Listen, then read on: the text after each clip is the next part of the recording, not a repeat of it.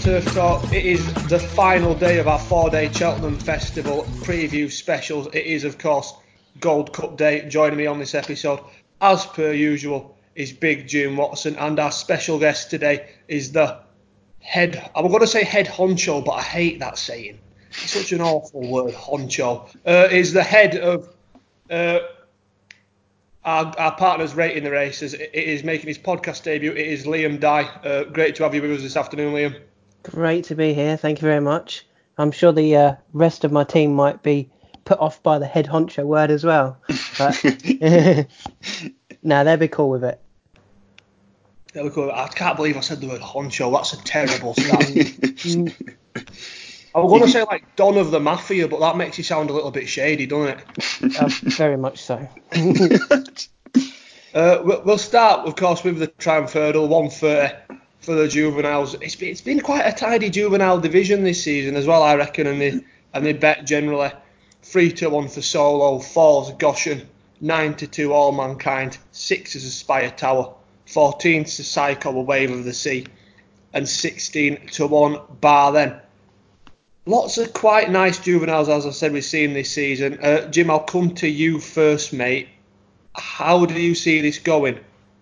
Oh, I, th- I, think this is a really, really exciting race. I think this is one of the main races at the festival I'm properly looking forward to. Um, I, I, think there's five strong chances in this race, and it's interesting to see how what pace they go and how the race sets out, because we all know that Goshen Allmankind uh, are fruitcakes and like to kick off in the lead and, and go at 100 miles per hour. Aspire Tower, I think, will be a lot better for a lead. And Solo, we saw how devastating turn of foot he had last time out. And I, I have to chuck Psycho in there if the ground is bottomless, getting soft, because he's got a lovely soft ground moving action. Uh, I'm really, really looking forward to this race. And hopefully it lives up to the hype. Um, it, has been the Goshen Allmankind and Aspire Tower have been the main ones. You chuck Solo in after that victory uh, at Kempton, and you've got one hell of a race going on here. And I, I really can't wait for this one. Yeah, Liam, do you have any strong opinions on this so far, mate? I guess we've got Solo, who was so impressive last time out. Go kind. I was going to say haven't done anything wrong. They have done things wrong, but have yeah, still uh, been so impressive in doing so. And Spire Tower, obviously didn't go to plan last time out, but his form before that is rock solid. Absolutely. Normally the Triumph hurdle, it's whilst it's like one of the four novice hurdles, it's the one I'm least interested in, um, both on the day and going forward. But this year, there's as you said four or five. You could even throw a few of the others in. Um, a wave of the sea, Cerberus over from Ireland. Um, this year, I really think it could be a, a really strong race. Um, you, you mentioned Allmankind and Goshen are, I think you used the word fruitcakes, or um, they they certainly are. Um, I thought it was quite interesting how the Moores tried to. I think they tried to see how Goshen would react by having a horse take him on um, at Ascot, and he didn't like it, and they they quickly changed that and went back to the front um, because Allmankind is going to do that. Um, I've actually, I'm on solo at a bit of a bigger price um, before his Adonis win, just on the the angle that if he won the Adonis, he would be a lot shorter. If he didn't, he wasn't going to run. So I'd taken the non-runner no bet um, angle on him. Yeah, Allmankind is going to make I think Allmankind is going to be the one that ends up going in front. The only interesting bit of information that I kind of have is I spoke to one of the Moores about Goshen and Botox Has, who finished second at Allmankind back in November, December. Mm-hmm. And they said that Goshen is in a completely different league to Botox Has. And yet Allmankind didn't beat Botox Has by that far. I know, you know, there was probably a lot more to come, but so I think they really, really like this Goshen. It's going to be a, it's going to be an absolute great race. As you said, there's four or five that could win this. Um, I'm hoping solo just because I'm on, I'm already on that one. But honestly, if you asked me now, pick a horse, I would go find me a different race. it's quality. It's, it's, it's probably the strongest triumph I can remember in, in my lifetime, and oh, definitely the one I'm looking forward to the most. I'm, I'm as keen on this as I am as I am the Gold Cup. Really, I think it's a cracking, cracking race on paper. Liam, do you think it's possible that both Goshen and Allmankind are able to give the running then? I know, I know you said how you think Allmankind will be the one who takes it up, but given that their styles are so similar and are so uh, not quite one dimensional, but you know they're both gonna want to blaze a trail. Do you think it's possible they both run the race, or is one gonna win the battle and make it harder for the other? Yeah, I, I completely agree with the second point. I think one's going to end up making the running, and the other one is uh, I can see one of them running a poor race, and they'll blame it on. They'll probably blame it on the ground. They won't want to blame it on oh we didn't get to run how we'd like to run. Um, but yeah, I think one of them is. I hope only one of them. I'm hoping they don't both go so hard that they actually ruin each other's chances, and it ends up being that Solo comes home on his own, no pun intended, or or, or, Aspire Tower, you know, and it kind of falls apart. That's what I don't want to happen, but that could very possibly happen because they are they're both going to go to the front. Let's hope they stay wide of each other and n- not not too too much going on at the front too early. So you've you've you've got your non-runner no bet money on Solo. Would I, I mean I, I, guess you could only have been impressed with what he did at Kempton. I, I, know you said you, you wouldn't want to make a pick at this stage, but if if I had to push you, would you swap Solo for anything? At, no. If you're no. back in the current prices. No. No, I wouldn't. He it was his British debut. They they did like him before the race. They liked him even more after the race, obviously um, the race that he'd actually been beaten in in France. Um, David Maxwell's purchased the winner, uh, Stratagem, who's actually trained by Paul Nicholls as well. So I would imagine there was some sort of we like them both. Let's get them both. Yeah, won the other day, did he not? He did. He, it mm-hmm. was a it was a nothing race that he won. Um, in my opinion, a juvenile hurdle, having been he'd actually been beaten on his British debut, but that was in a novice hurdle against older horses. So I gave that some leeway. Um, yeah, they they they really like Solo for the future, which hopefully there's quite a few here for the future as well. Um, but the fact that he, how easy he won and how impressively he won at um, Kempton was, you couldn't have been. I don't think you could pick holes in it really. I know some people were saying, "Oh, we beat trees," you know, and pre-race, loads of people were talking up this Fujimoto flyer. Post-race, suddenly their opinion had changed that no, it's no good.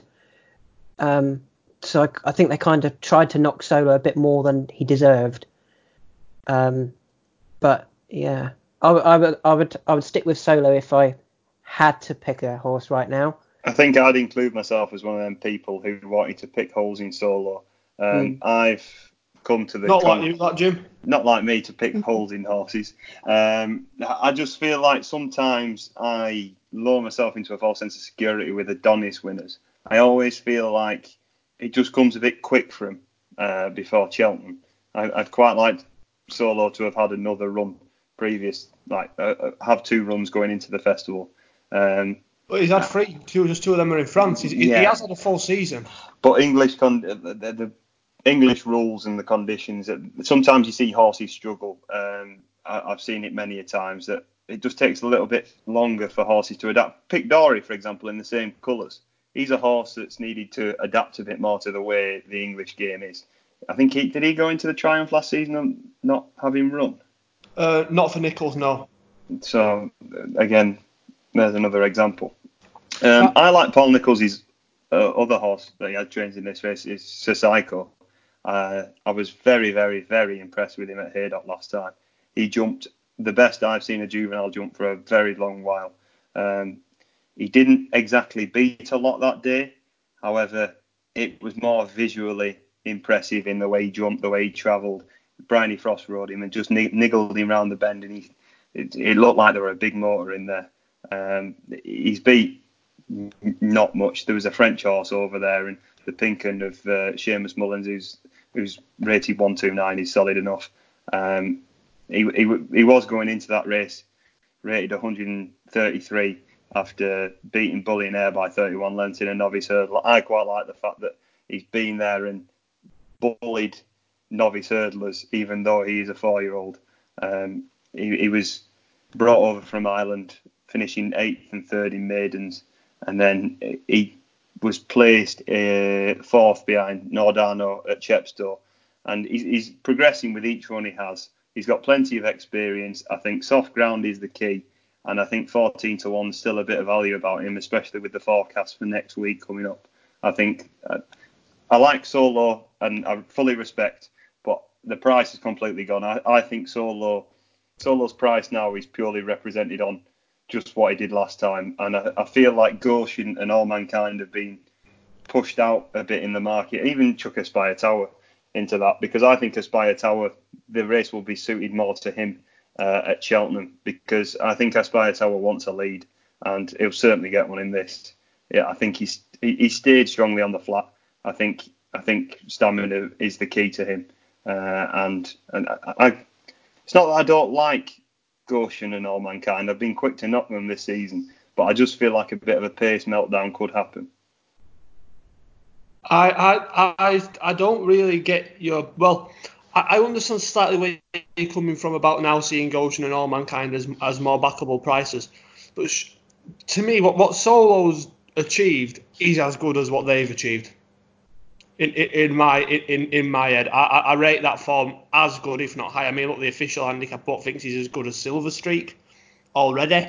Uh, that I mean, that's a load of rubbish. But it, you know, it, it, it goes some way to illustrate just how good he was last time out, and he doesn't have the obvious flaws in his game that I think more so Goshen has than Allmankind, who I I would worry about least. I've I've said before on the podcast, I think Allmankind is unorthodox rather than ungenuine.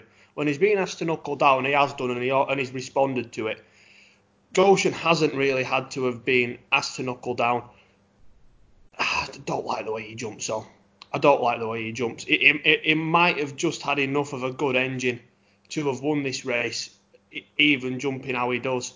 Uh, without Solo's presence, but I just think we've got a horse here who is more straightforward and as good, if not better, in solo. And he's definitely going to be the one I'll be siding with, even though I've been a huge Allmankind fan all season. Are you changing last minute?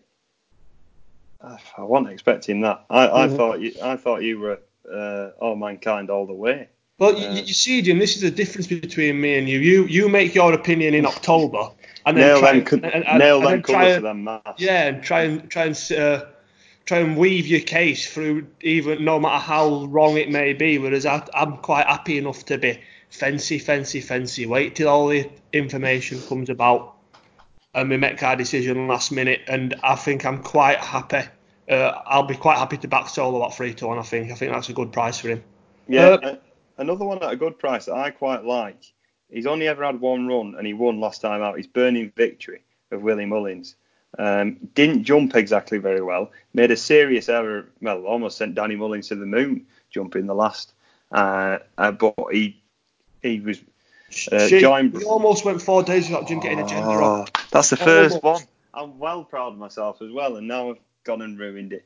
Um, and she, she just rallied uh, under pressure late on and, and got up to win comfortably by two and a half lengths. The form of that isn't exactly anything special. Willie Mullins chucked everything in it. Battle of Willis, uh, Wills was backing behind. He was a decent flat horse who won on his juvenile hurdle debut for uh, for Gordon Elliott. So I, I, think Burning Victory, she's interesting if she turns up, but I think Willie Mullins said they're going to uh, let her progress a bit and take her to Punchestown uh, with the main ideal. But um, if, if he changes his mind, I think she's interesting at around 20 to 1. Is there anything at a bigger price you could see hitting the frame here, Liam? I, I, I wouldn't be put off anyone backing away with the sea each way. I think the race will be run to suit him as a proper test of stamina. But I, I, I, I, don't think the winner they'll come from anything other than the first three in the market. Really, what about you, mate?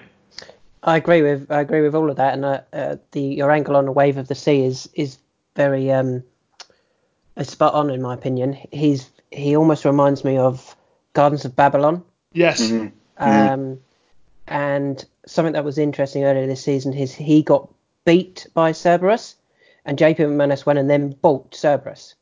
So in my head, I'm thinking JP McManus. They obviously really rated that a wave of the sea and thought, wow, we got beat by this horse. Let's go and buy that horse as well then. The, you know, their form is really closely tied in. I think they've beaten each other. Is it two one to a wave of the sea now? It might Yeah. even be, it might even be two all. Um, but yeah, he just reminds me very much of Guns of Babylon, who probably he could run into the frame if they go fast enough, and if the two at the front potentially do do fall in a hole. Um, but I can't I can't see one of the top three. I'm I'm sure will, will win the win the race in my opinion. Um, one angle you did mention about um, just going back to solo quickly. You said you're not a fan of horses that have come over from France, maybe need a little bit longer. hmm That Adonis, the last four horses to win that race on the British debut, who come over from France, were Fusil Raffles, who didn't didn't go to Cheltenham but Mhm. went on to win Punchestown Grade One. Zarkandar went on to win the Triumph. Soldatino went on to win the Triumph hmm and Zubayr, who was the only one that's kind of let that down for being. Um, two of the last four have gone on to win the Triumph. Well, maybe it's it's me just hating Zubayr for the, most of his life. Oh, I'm, I'm He's sorry. on the is he on the flat now with Ian Williams? I think. He is, he is. I'm uh, sorry, I didn't mean to bring that up. it's all right. I, I, it's just my personal opinion. Um, yeah, yeah, I- It's, it's, I- I mean, your, your opinion is proven there with facts that it's wrong, Jim. But it's, it's not like that's ever. Like, ever You'll start got- having, we'll have Liam on every week if he's making Yeah. me wrong every week. You'll love that, won't you? Yeah, uh, we'll, we'll we'll wrap the triumph up then with our winners of the race. It's solo for me and for yourself, Liam I would go for solo. and Jim. For Psycho. Sir Psycho oh, Jim's taking on the big four with a 14 to one shot there. I could see the case if the ground ended up very soft, but don't quite think he has the zip to cope with some proper, proper rapid juveniles. As we move on to the first big handicap of the last eight, it's a good puzzle to solve this. Can we do it? They bet best prices. Well, no, I don't know why I keep saying best prices. I know it's normally best price. I don't know who's booking the racing post are using at the minute. Ciel de Neige, 9 to 1, 12's Mohaayed, 14's for Aramon, 16's Janidil, and a Jarly, then 20's Not So Sleepy, Francine, Black Tears, Eglantine du Seuil, Fusil Raffles, Front View, and Soviet Pimpernel. 25 to 1 bar them. I'll throw this over to Liam first. Uh, there's a lot of horses in it, mate. Have you managed to narrow it down to a short list? Uh, yeah, this this handicap looks quite competitive, and I think there's a few in here that are probably um, certainly ahead of their mark or have come down to decent handicap marks, possibly with this race having been the plan. Um, it's a boring selection, but Ciel de Neige, I really do think is going to take all the beating. Um, his second in the Betfair Hurdle was a a really good effort. When I kind of think he almost he almost idled when the two horses unfortunately fell around him. He it, other horses came past. There was um, Zanza, uh, Sir Pictory, Remiluc. They all seemed to come past, and at one point he was definitely probably fifth up the running, and yet he then rallied just in the last hundred yards to get back up for second behind um, Pic D'Orhy. They then Paul Nicholls started talking then about a potential champion hurdle if if the horses that finished just behind it have have potentially been beaten by a champion hurdle horse, that race will probably be quite will work out quite well. Um, he'd got he's got Ch- uh, Cheltenham form. He's only five. He's got loads going for him, in my opinion. Um, and he's got a little bit of form on, on softer ground if he does if it does come up soft, which it probably will. Jim, you liked Ciel de Neige for the uh, for the Betfair. Are you with him again here? Um, I am, but I, I, am appreciating that it's a Cheltenham handicap and anything could really happen. And we were on at 16 for the Betfair hurdle, and that was absolutely devastating. Uh, I, I, agree exactly with what Liam said. I, I do think he just idled a bit because he, he soon kicked again. Um, I, would be interested add cheek pieces or something, but again, it's Willie Mullins. He, he's more than likely not to add anything. Um, I, I, I, fully respect Ciel de Neige at the top of the market. Um, however, I'm probably more than likely on the day looking to take him on. Um, a horse that has caught my eye that's running in this is Moon over Germany. Uh, we've used to see Moon over Germany running over fences. He drops back over hurdles uh, into this, and this is his only entry at the festival. Uh, if you re- cast your mind back to last season, he beat Lady Buttons in the Red Rum Handicap Chase. Now that was really, really good form, I thought, and then got, I think it was an 11 pound rise for Punchestown up to 147, and then opened his account this season uh, in a bog standard chase at uh, where was that? We've lost it. Um, at Ballinrobe, sorry. Uh, and then he's been running against decent enough sort of horses. Uh, was fifth behind, uh, fifth at Tipperary in a Grade Three and uh, over the fences, and then second to Notebook in a novice chase. And I just feel like this is this has been a bit of a plan. Um, he had a run over fences at Leopardstown. He finished eighth behind My Glass Flyer. Um, I, he went off favourite that day he ran that. He was running off a rating of one three four that day. The handicapper hasn't left him with that much in hand at all here. Um, he's put him up seven pounds for finishing eighth, which is a bit disgraceful in my opinion. However, I, I think that this has been the target for him for him for a while now, and he's a horse I really really like over fences and dropping back over hurdles. I think's interesting at 33 to one. Fair enough, Jim. Do you have any questions? I know you said you think Ciel de Neige idols. You, you, you both said that, and I can see that exactly. You you asked me on the Betfair preview whether I questioned Ciel de Neige's attitude, which is something you've done before, Jimmy. I'd not quite thought of it. Uh, would would that be a worry for you, Liam? At Cheltenham, no.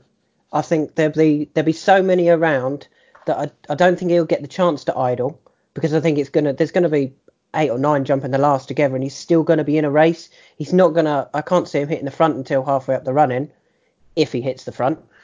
Um, and yeah, I don't. I don't. Not sure. I have seen too much of a an attitude problem or a reluctance to to actually kick on right at the finish. Um, yeah, I, I wouldn't be too concerned about that. I'd be with you on that, mate. To be fair, I, I, it wouldn't be a question mark for me yet. Uh, Dan Skelton's had got a brilliant record in this race, and Mohaayed, the winner two years ago, is second favourite to back that up. Jim, how would you assess Mohaayed's chances coming off here off 142? It's the lowest mark he's had in a while. Yeah, the handicap has been very generous with Mohaayed. Um, it's another Dan Skelton plot by the looks of it. I, I mentioned Flash the Steel uh, on I can't remember which day. How many days have merged together in all these podcasts now? But yeah, I, you have to really, really respect Mohaayed in this. Um, has ultra solid form throughout his career. Um, he won at Ascot in that Betfair Exchange Trophy Grade Three off a rating of 145.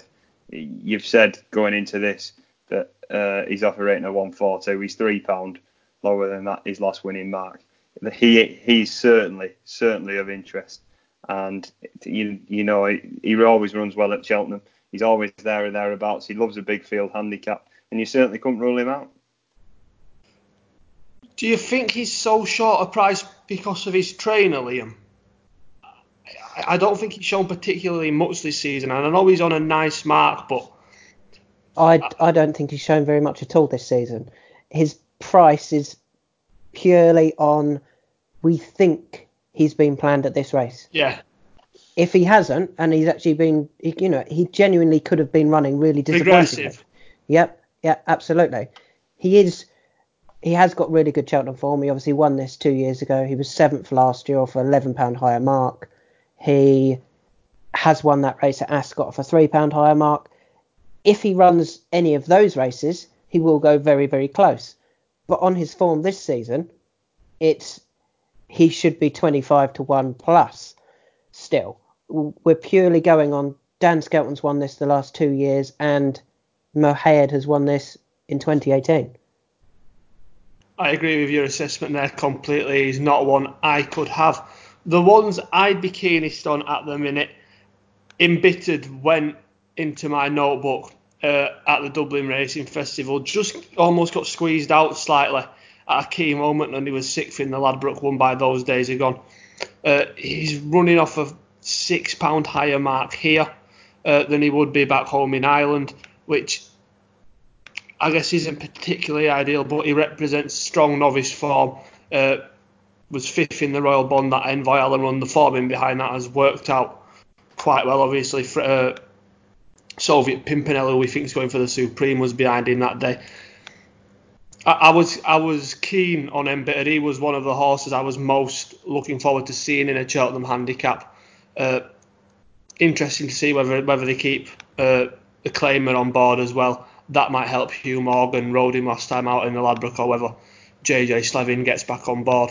Uh, I, I really, really like him as well, Lewis. I'm with you. Uh, I think Hugh Morgan, if Hugh Morgan's taking seven off, he'll be very, very dangerous. Yes, yeah, but I, I think that might be key because I think his mark of 146, when compared to the other horse who I'm going to mention, which is Aramon, who's on a mark of 149, surely what they've achieved in their careers so far is just almost in an entirely different league. Aramon was fifth in the Irish Champion Hurdle last time out. Uh, and I know I know people might say, well, you know, he never really, he never threatened to win the race. It's, it's easy enough being out the back fair, uh, you know, for the fairway and then overtaking beaten horses. But it was an all right race, and you like you like Darver Star for the champion hurdle, Jim, mm-hmm. and you've got a horse here who was eight lengths behind him, running in a handicap of 149, a Grade One winner last season, uh, last season, second in the Aintree Grade One, where Rouge Vif and Itchy Feet, who are both fancied for Grade 1 novice chasers this year, were behind him. Uh, first time into a handicap, I think the mark looks very, very, very lenient. Yeah, yeah, it does. Um, it's almost because he's not flashy or he's not like I can't even really describe it. Whereas Mohaayed feels like there's a bit of sneaky, sneaky about him. Aramon's, we all know what he is. We all know how he'll run and he'll probably be up there in that first five. Um, and 14 to 1 is still a decent price about him. I can see him getting gambled on on the day. Uh, if there's any market support from him, from the Willie Mullins camp, I, am sure that'll be a positive step in his direction. Liam, do you have a view on either of Amaron or Aramon or Embittered? Aramon for sure. He um he won at Leopardstown in December of 2018. Then he went to Leopardstown for the Deloitte or the Farmer, whichever it's called now, and he was only a head behind Klassical Dream, who ended up winning the Supreme. Going into the Supreme, I think all all eyes were on Klassical Dream. All the noise from the Mullins camp was on Klassical Dream, and Aramon ran quietly. He, he ran a good race, although he was only sixth. I think he jumped the last, maybe just going into second, having been right out the back. And I think his effort he made he made too much of an effort to go from nigh on last to try and get into the race, and that just cost him up the hill.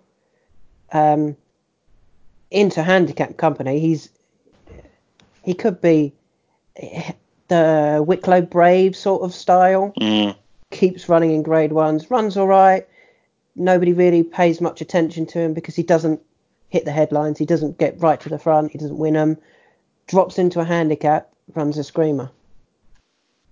Yeah, it was sim- similar enough profile, really. I guess with Chitabello, who was who was kind of that uh, mm. kind kind of that borderline graded quality horse. Probably not quite good enough to win one himself, but back into handicap company. And we have seen that with Wicklow Brave, Arctic Fire. You know, the, the horses towards the top top of the weights with graded form tend to do quite well in the county in recent years. Uh, I'd, I'd also give a mention to the two mares. I, I like Black Tears though. Again, the handicap has been a little bit harsher on her than I than I'd like, and I think Eglantine du Seuil might end up being a little bit of a wise guy horse as well. Uh, but I thought they both ran well at the Dublin Racing Festival, and I liked what Black Tears did at Punchestown last time behind Elfield. Though again, I'm not particularly sure whether I'd be going back down in trip with her. Uh, anything else either of you two I would like to mention? I'll go to Jim first. Yeah, um, I'm going to have to give her a shout. Uh, you, when you said a mare that you quite like, I thought you were going to say Miranda. And um, everyone who listens to this, I have a small share in Miranda. Um, I thought she was going to win everything after she won her first two starts uh, for Paul Nicholls at Wincanton and Ludlow and then she slightly disappointed in what turned out to be a decent enough race. She needed the run first time this season, travelled into the race very, very well, and just got absolutely trounced by Totterdown. It was a weird, weird sort of race that. Um, she was due to run last weekend, but was pulled out. Uh, no, it was called off, wasn't it?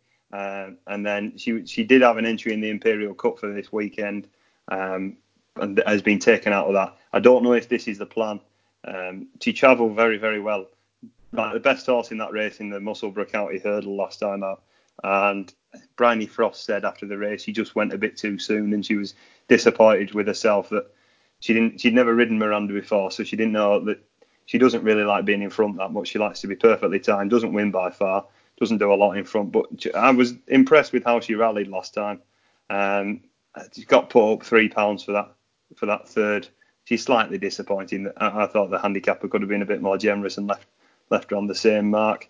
However, it's it's it's sort of put her with more of a chance of getting into this race, and she's 40 to one. I'm, I'm not going. I'm going on the Friday to the festival. I'm I'm not going to be thinking she's going to win it, but it'd be nice to have a runner. Let's just say that. Anything else for yourself, Liam? Um, if you wanted one at a price, I wonder. He's up. He's he's getting on a bit, but Remiluc finished third oh, in a bit finished third in the Betfair Hurdle, finished second in this race two years ago behind Mohaayed, is actually better off at the weights with Mohaayed for that. Um, you can ignore his Sandown run. That you know that was his comeback this year in January, having been off since April of 2018. Go to the uh, Betfair Hurdle, completely different tactics. They go towards the front. He runs a screamer for third. He's 33 to one at the moment. I think some of that is well, he's old, he's 11, but if he's 33 to 1, Mohaayed is nines and Janidil is eights. There's really close form lines with those two. Mm. I know he's, is his age is the only downside. Is there other horses that are still improving and ahead of their, their mark, whereas he's probably not so much. But I think he'll run a big race. He's got yeah. good. His form at Cheltenham's fine. I think it's two one two at Cheltenham, the actual course. So he obviously likes Cheltenham as well. Yeah, I really really like that. Um, Forty to one shot as well. Very, very sort of shrewd almost, I think. And, and, my other point, I just want to interrupt our podcast talking. There's been two races at Wincanton now, and Colin Tizzard has won both of them. Ten to one. Colin Tizzard has just won at Wincanton. No money was on. Cracking. Oh Jesus Christ! Moving swiftly, swiftly. Oh, I've not asked everyone for the best selections yet. I've thrown you there, haven't I? Distracted me, yeah. Distracted me with his preaching. Uh, Embittered and Aramon, the two main ones for me, Liam. Janidil and Remiluc. And Jim. I'm going to go Moon over Germany and Embittered. I'm, I'm, I'm joining you here, Lewis. Nice one, lads. As we move on to the potato race, it is the Albert Bartlett novices hurdle. Looks like quite a tidy event this season as well. I think I, I, think we were lucky that we got a very very what I thought was probably the strongest of the novice hurdles last season, the the Spud racing. I think it looks like a, a really interesting one again this season. Uh, Hill 9 to 2 favourite ahead of Monkfish at 11 to 2. Six's latest exhibition, 10s for Harry Senior, who isn't out injured. I thought I read that somewhere and I mentioned it on the podcast, but apparently I don't know. I don't know where I got that from. 12s for Ramses de Teillee. The big breakaway is going for the Ballymore apparently. Then 14s Fury Road. 16s DL Kerr. We're not sure where Longhouse Poet is going. Probably the Ballymore. And then 20s bar them, which include Cobbler's Way. Uh, I like this race, Liam. Where are you siding at this minute?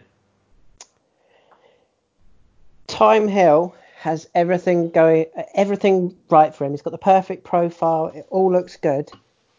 Is he definitely running in the Albert Bartlett, or is he going for the Ballymore?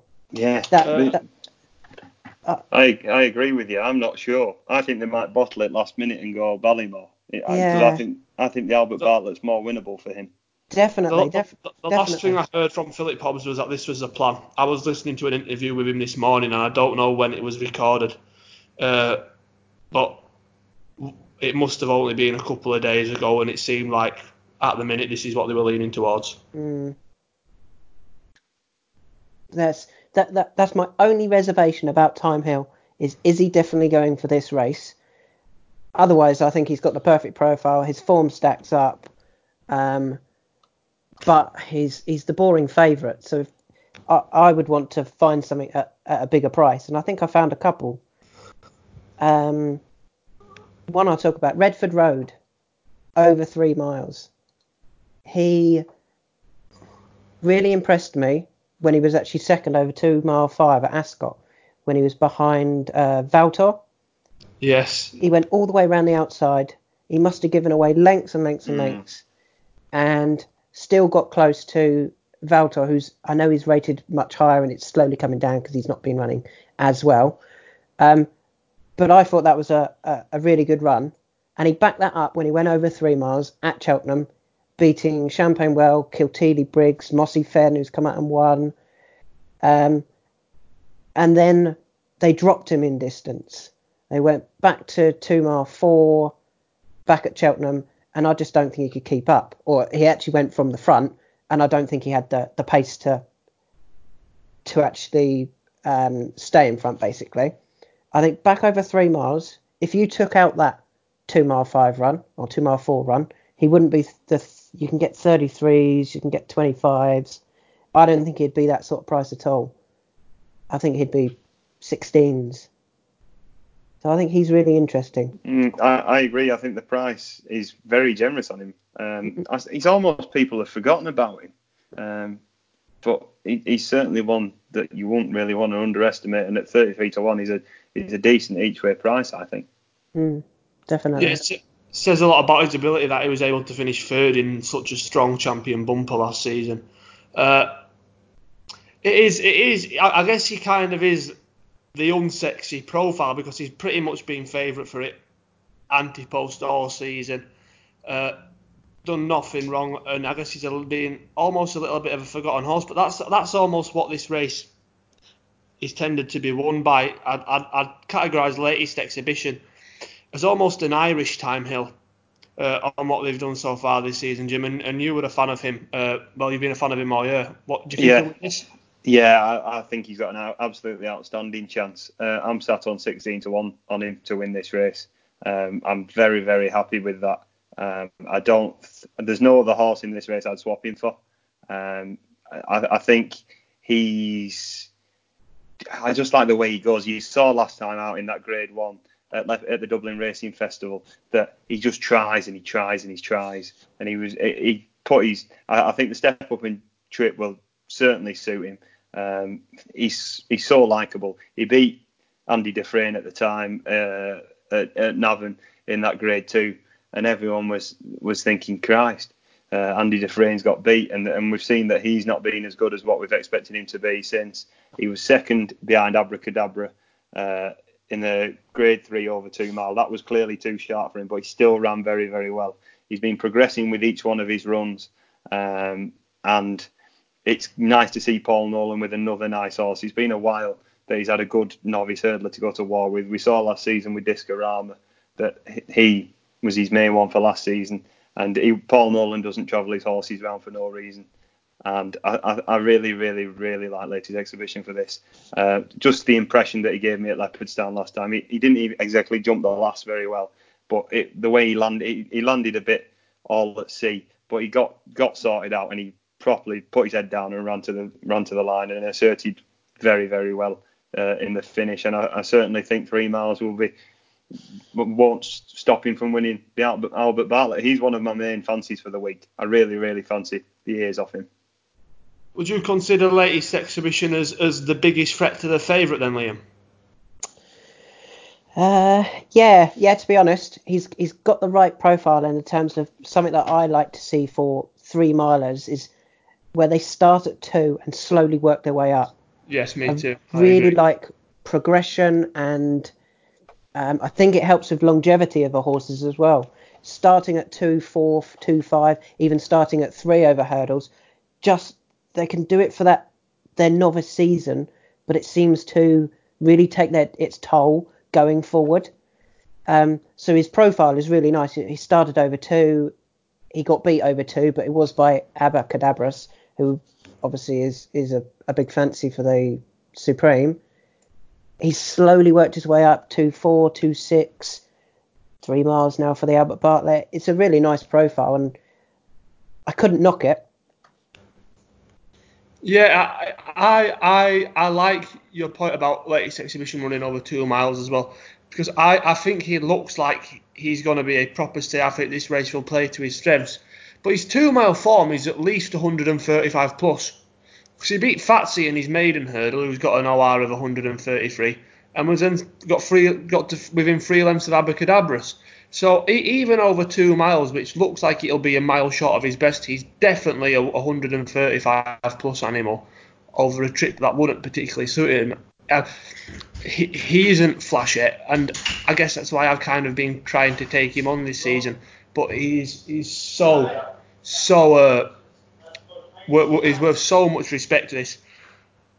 I I think I might side with a horse we've not mentioned yet, which and he he doesn't have a typical sort of Albert Bartlett profile. It's not it's not the sort of horse I'd normally like for the race. But I've been so impressed with Monkfish this season that even, even though he doesn't seem he's not quite as battle hardened, uh, he's not quite had to dig as deep as Thyme Hill or latest exhibition have had to do and show that they've got they can grind out a race that can often turn into a tough test like the Albert Bartlett.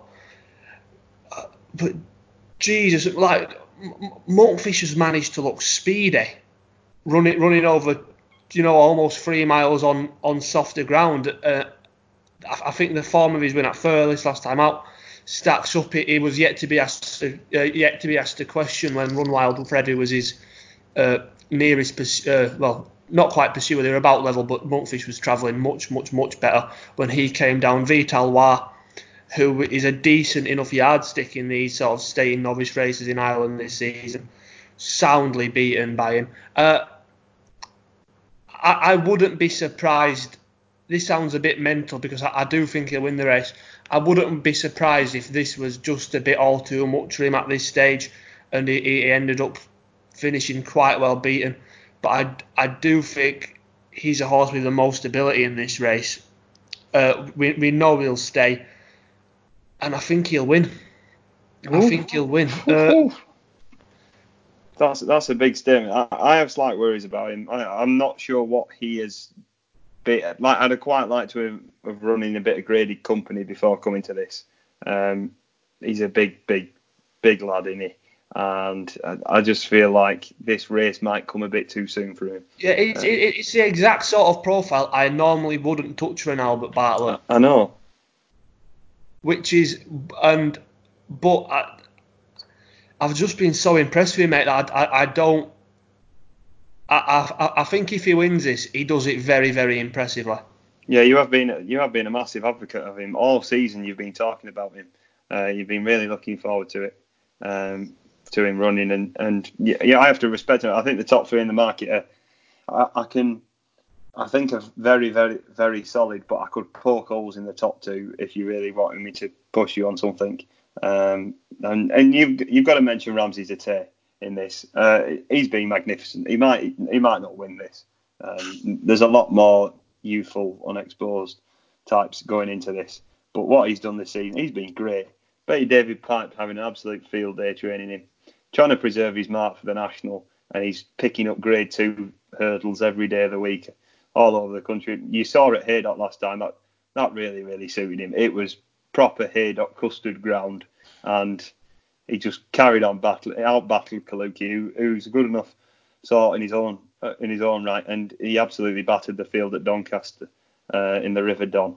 and he's just been really likable this season. I, I don't. I, he's not exactly my idea of the winner. However, I think he'll he'll be there or thereabouts. And if if there's a proper stamina test going up the hill, I, I won't want to be facing Ramses de Teillee because he's one of the toughest that come. Yeah, I yeah, was going to say that if you don't stay three miles, I don't think you'll win this race because of Ramses de Teillee. Mm. He's going to make it. He's going to make it such a test that you, there's going to be some. There's going to be something that disappoints, but, and they'll go, yeah, we need to drop him back in distance because of Ramses de Teillee. But yeah, if if he's there jumping the last and you're on the other one, I would not like to be in that position at all. No, no, I'd be very nervous. Yeah, definitely. Uh, I, I, he's, he's, he just puts his head down. David Noonan rode him last time, and he rode him to an absolute peach. He knew that he'll stay, he'll stay all day, and he was niggling him around that Haydock bend, and which is quite sharp. It's Haydock's a sharp enough track for him to be running at, and he was at him the whole way up the straight, and he ripped the heart out of Kalooki, and uh, he's he's so likable, and I hope he, I, I quite fancy him for the national. Yeah, we, we liked him for the national last year. Didn't go to plan. Problem with his reins, wanted a mm. second season. Novices do have a very very decent record in this. You know, I mean Harry uh, at Fisher's Cross in recent years. Uh, I guess he, he's almost at, at, the furthest end of the spectrum of the horses in this race from Monkfish. Uh, what what what do you make of, of my pick, Liam? Monkfish. Yes. I'm the the the, the lack of graded racing. What has he beaten essentially? Um, bar Run Wild Fred, who unfortunately fell at um, Thurles. If you take him out, I'm not so sure about the form, but he's a complete unknown.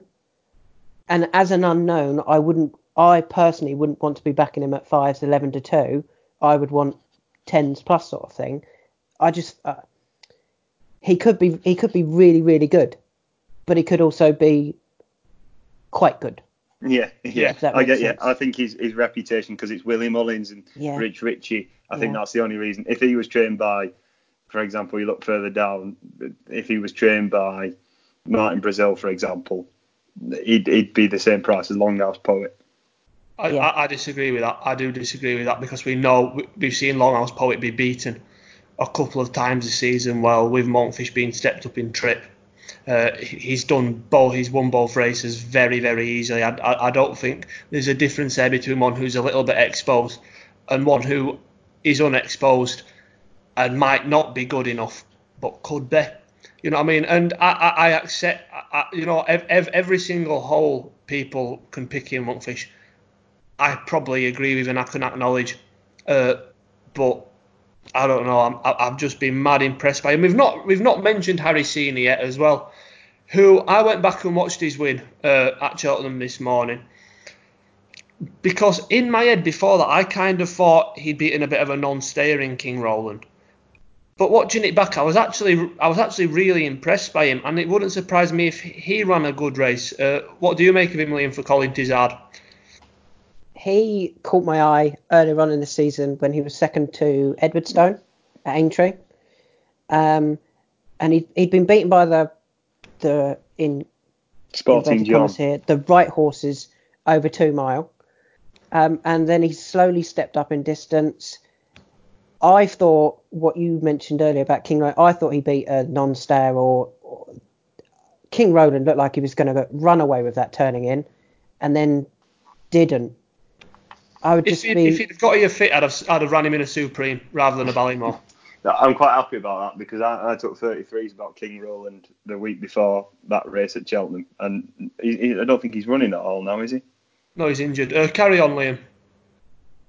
I just, I've got question marks about the form being Albert Bartlett class, being mm. you know being a real a, a winner. I could see him finishing fourth, fifth, sixth sort of thing, running a good race, going next season and, and picking up races, but possibly not being right at the top uh, of the grade ones. Whereas I think there could be a few Thyme Hill, Monkfish potentially, latest exhibition for sure, um, that could be a little bit special.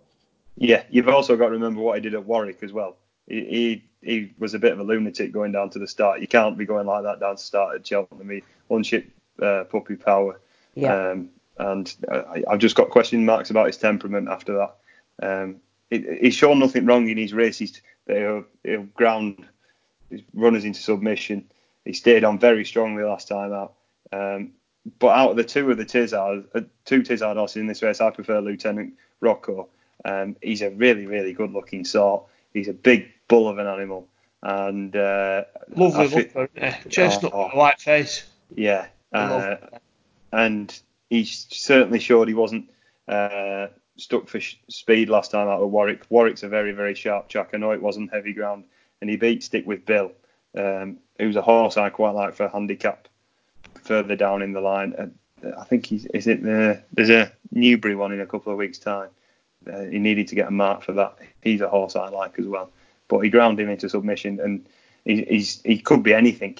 Um, he's, he's running two races and he's won one by nine and he's won one by eleven. Um, and previous to that being in two point to points, um, both beating in them. But he he's obviously progressing with racing, and he's he's one I, I prefer out of the two of the Tizzards. At a price of twenty to one, I, th- I think he could be each way value. Yeah, I, I like that we've all kind of come up with a little bit of a bigger price one as well, because I think Cobbler's Way is highly overpriced at 20 to 1. Uh, second behind latest exhibition at the Dublin Racing Festival last time out. The form of his maiden hurdle is, is working out very, very well. Beat Sempo, Francin, who might be a handicap, uh, uh, running in a handicap at the festival, and the big getaway, who's fancied a for the Ballymore that day, and he looks like a proper, proper staying type. Might not have this, uh, the raw ability of a horse like uh, Thyme Hill or latest exhibition, we said, but the, the only worry with me is how little experience he's had. But I don't think uh, he should be as big a price as 20 to 1. If I'm honest, he, he definitely shouldn't be the same price as a horse who's running in the Supreme, Asterion Forlonge. Uh, uh, we'll, we'll wrap the potato race up there, boys. Liam, uh, your main pick? Redford Road. Oh, 33 to 1. We're chucking it in there. Love that. Absolutely love that. We'll go for that. It's going to be Monkfish just about for me, but yeah, I'll, I'll, I'll stick with Monkfish. He's, he's been he's been in mind for it for me for a couple of months, so I'll, I'll stick with him. He's he's not done aught to dissuade me otherwise. And Jim, Latest exhibition. He's he's one of my main fancies for the festival, and I really really fancy the ears off him. we like that. As we move on then to the main race of the week, it is the Cheltenham Gold Cup, and what a wide wide open renewal it is.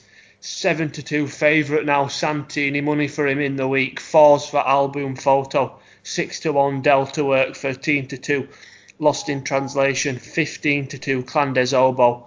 Nine to one Kemboy. Elevens presenting Percy. Twenty fives for Bristol De Mai and Monalee. And then thirty three to one. Bar them. Because we know what Jim's going to say, Liam, I'll come to you first, and, we- and you can do some actual analysis on it, Jim. Oh, fun one. Well, there's two I like in this race, and one of them is Santini, oh, and the oh. and the other one I'll expect to get a better response to is Lost in Translation. yes. Um, so I'll talk about Santini now. I, I know some people think he's slow. He's um, he just needs as far as far can go. I I thought he ran a a really good race in the RSA last year off the back of a really disrupted preparation where he still beat Delta Work. He ran top of the game really close, and I actually thought he was going to win it turning in, and I think he jumped he jumped into the lead at the second last or maybe the last, um, and top of the game just I think he out out um, kicked him really after the last. You can't knock. I don't think you can really knock that form. Delta Works won three Grade Ones since in Ireland, so Santini still beat him off the back of a poor preparation. Delta Works third favourite, and Santini won at he won at Sandown. I don't think they had him ready at all. I would completely ignore that race. He still managed to win, and then he beat Bristol De Mai, who um, Nigel Twiston Davies thought was in the form of his life going into that, he beat him. He ran him down. Bristol De Mai in the race again. It's going to be run exactly the same, in my opinion.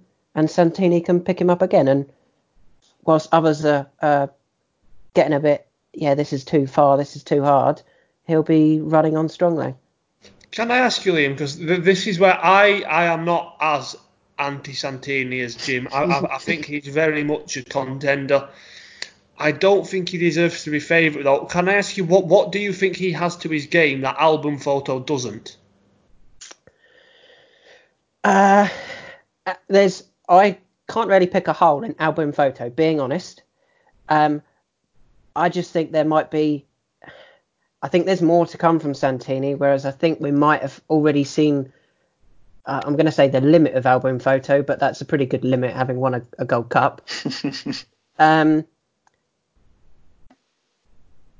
you know, I think they're the right favourite and second favourite, but I just think there might be a little bit more to come from Santini when he gets in a real um, big race, a, a, strongly run race with lots of horses that he can go with, like I think happened in the RSA. There was there was three of them, and that uh, you could probably say some might argue that was his better performance actually then than actually beating Bristol De Mai.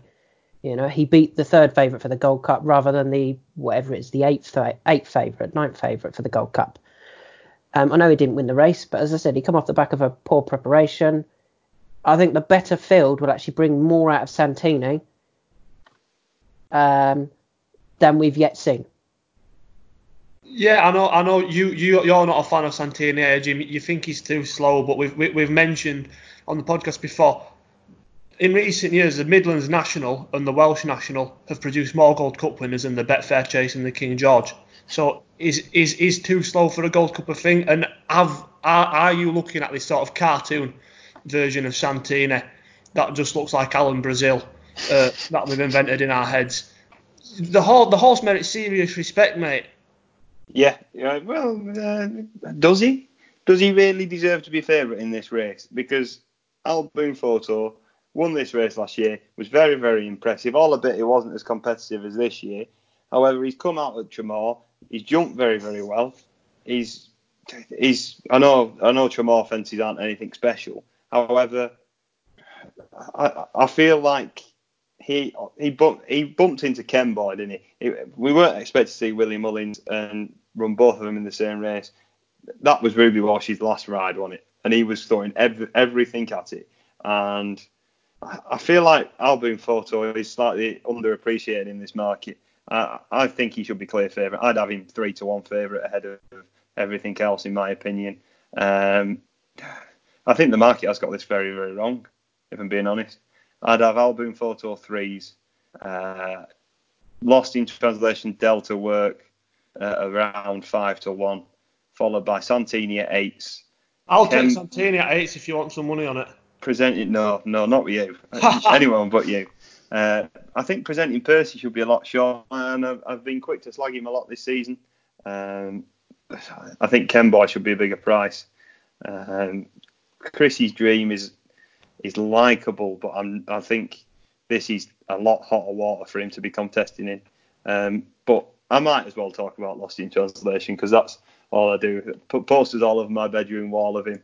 Um, You've held off long enough, pal. Go on. Just, just, just this morning, Lewis, you came to the same lesson as me, and I somehow managed to get lost in for a bulletin I had to do with assignment, and Lewis was absolutely furious.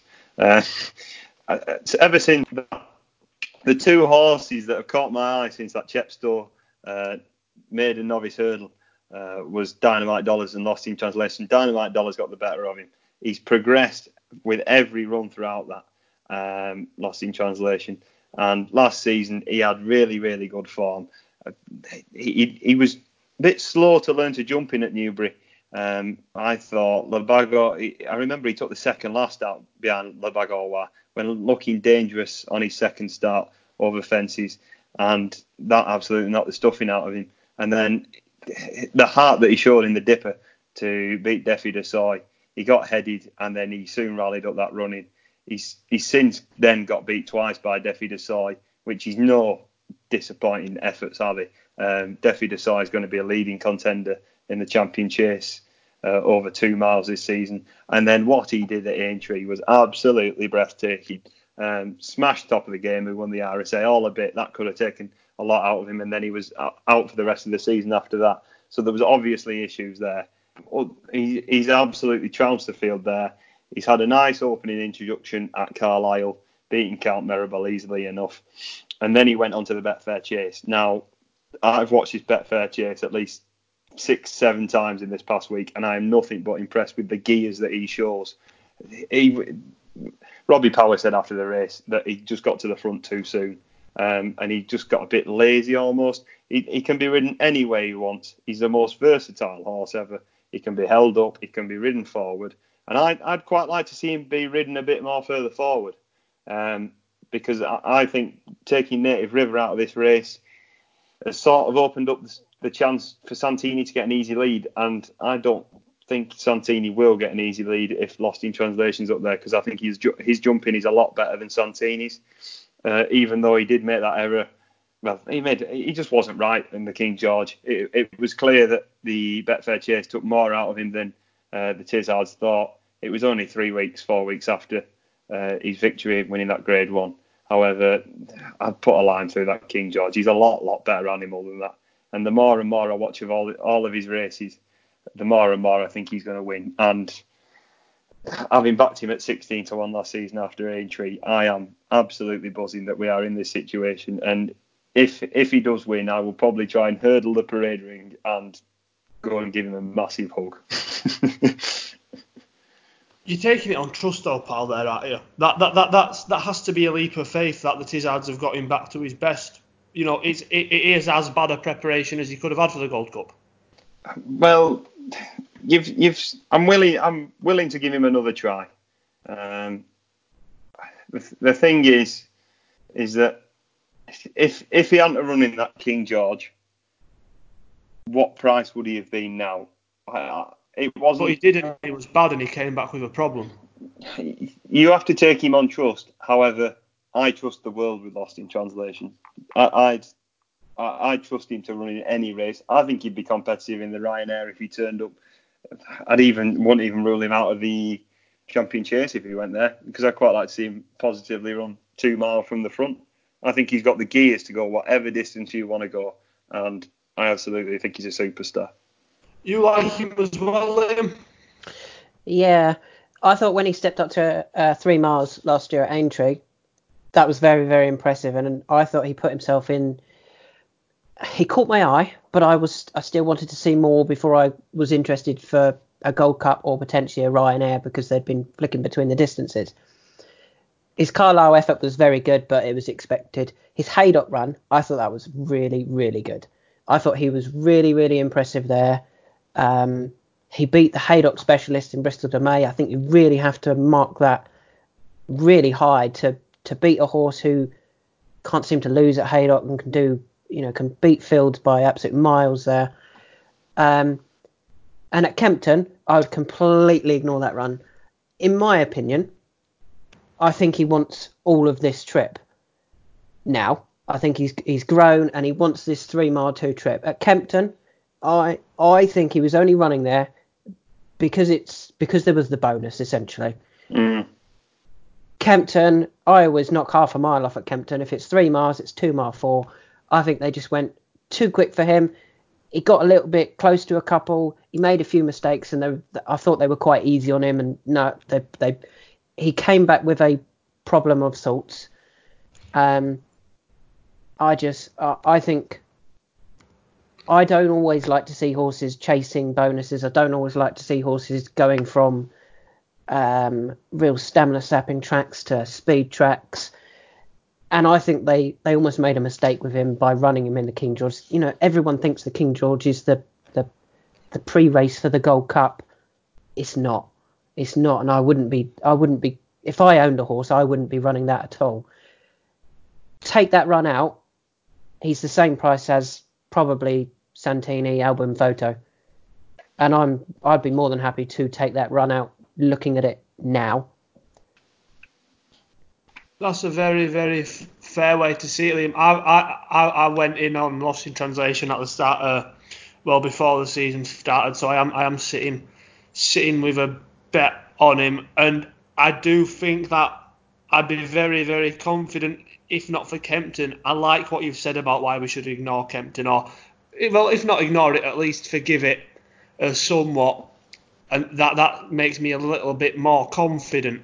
Uh, we've not mentioned Delta Work yet, Jim. I said after the end of the last last year's RSA that I thought he was the best horse in it, but the least suited to a Gold Cup, and I think I'd kind of agree with what I said last year. I don't think he's done enough to change my mind. That I, I think an easier free Leopardstown, Punchestown suit him down to the ground. Just not quite sure he wants this much of a stamina test, mate. Yeah, I agree. Um, he showed great heart to win at Leopardstown, beating Kemboy at the Dublin Racing Festival. Um, everyone sort of expected um, Kemboy to be winning that. I was very, very disappointed with him in, uh, that day, Kemboy. I just, I don't know what's gone on. Maybe, maybe all that racing syndicate palaver's got to his head. Um, I, I, I just think first time up. Um, he, he, has been okay, hasn't he, Kemboy? We're going back to Delta work. Beat Monalee at Christmas uh, in the Savills and um, was was fourth early on in the is it the JM Um, he was very very disappointing that day. A lot of people fancied him, and he seriously disappointed. Um, but since then, he has won back to back Grade One uh, three mile chases, which is exactly what you want. And I'm in the, I'm in agreement with you, Lewis, that I, I just think that this extended two furlongs won't be more up his street. It'll be more up the street of others such as well, it's lost in translation, and it pains me to say Santini. What do you make of Delta Work, Liam? See him as a threat? Uh, not to not to Santini. I think Santini beats him again he beat him in the RSA. The distance will suit Santini more than Delta Work, the extra two furlongs. Um, he's the right price on what he's achieved this year if you don't look at what race he's then running in, if that makes sense. Yeah. He's if if you don't take into account the RSA, he's he's the right price. Um, but people should be doing that. But they will. Um, yeah, I, I I think he'll run well. I think there's a few here that here and Jim mentioned Boy as well, mate. I, he was probably the best three mile chaser around last season. Obviously, things didn't go to plan here. Again, I, I, I don't think though he's he's strengthened his own case so far this season. This season, he's been. If you want to knock Delta work, you have to knock Kemboy. Um, this season, he's not been impressive yet. The the whole owner thing, I'm sure that can't affect the horse, but um, yeah, I don't like him this year. I don't like. I wouldn't be. I, I think you're backing him on what he had achieved rather than what he's shown this season. And there's other horses coming into this race with a lot better form this season and and potentially overall even. If you'd have told me after his him beating Al Boum Photo at Punchestown that there would be five points difference between the two, I would have absolutely laughed in your face. I would have thought that was ridiculous, but exactly like Liam said, um, you, you, you, have to, if you don't like Delta work, you, you don't like Kemboy really. No, that's that's very fair. Now, personally, I expect to see a better showing from Clan Des Obeaux this season in the Gold Cup. I wouldn't be surprised if he hit the frame. Am I completely barking up the wrong tree with that, Liam? Does he stay? See, I don't. I, Better I don't, than people have given him yeah, credit for. Yeah, I think. I'm with you. I, I think he could have been given a more aggressive ride last season. No, uh, less aggressive. Cons- riding oh, service, yeah, you know, yeah. I've said the wrong thing. I, I, I, I would be surprised if he won. I don't think. I, I think the stamina has to be the question mark, but I wouldn't be surprised if he got closer this year knowing what they know about him now. I know the King George kind of fell apart around him, but he was very impressive in doing what he did. And he did go very well, very well for a long way in the Gold Cup last season, but I guess the caveat to that is for a long way. Yeah, exactly. They they were the words I would have picked you up on there for a long way. He did go well. He is he was only seven. He is now eight. Um, but yeah, in my, again for me, his best two performances, probably for everyone, have been in the King George at Kempton. Yeah. Kempton's not Cheltenham. No, and it's it's it's an easier race to win back to back as well than a than the Gold Cup is. It takes it takes it out of a horse, doesn't it? Uh, going back, I guess that's something that's been used to knock Al Boum Photo. Although I, I know Ruby Walsh Ruby Walsh's quote the other day about it was brilliant. Uh, Jim, you're kind of not well, not with me on that, Clanders. Well, you also think you'll see a better run this time around? Yeah, I do. And it was an interesting point Liam made early on that he always rates uh, Kempton form. So if it's a three mile, it's a two mile four. Um, interesting that he rates it that sharp. Uh, I, we all know that Kempton is a sharp track. However, I, I, didn't think I've never thought of that personally myself. So I might take that into consideration when looking at other races now. Um, I, I, respect Clan Des Obeaux. Um, I think he'll be finishing a tired fourth or third though, because there's some proper proper stayers in this. Yeah, I'd, I'd agree with that. Creditable effort in defeat, though I, I, I do think he is he is worth another try at the trip. If he doesn't stay at this time, he's never gonna. Uh, presenting Percy is another horse I backed at the start of the season for this race.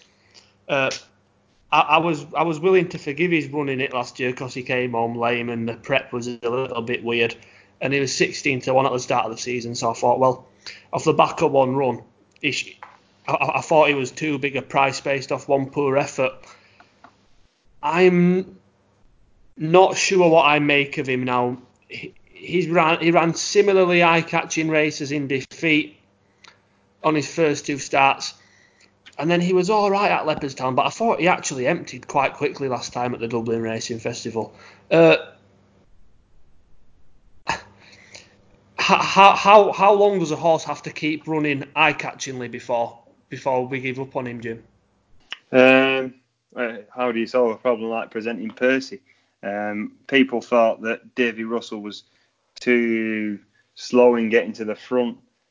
He tried that again on his latest start uh, at the Dublin Racing Festival. He got to the front, and I just he didn't seem to have the stamina in there that we were expected.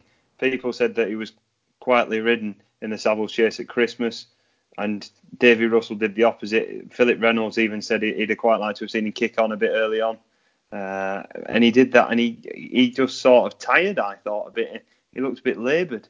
Um, of course. It looked like he was trying to qualify for the Pertemps at Christmas. I know.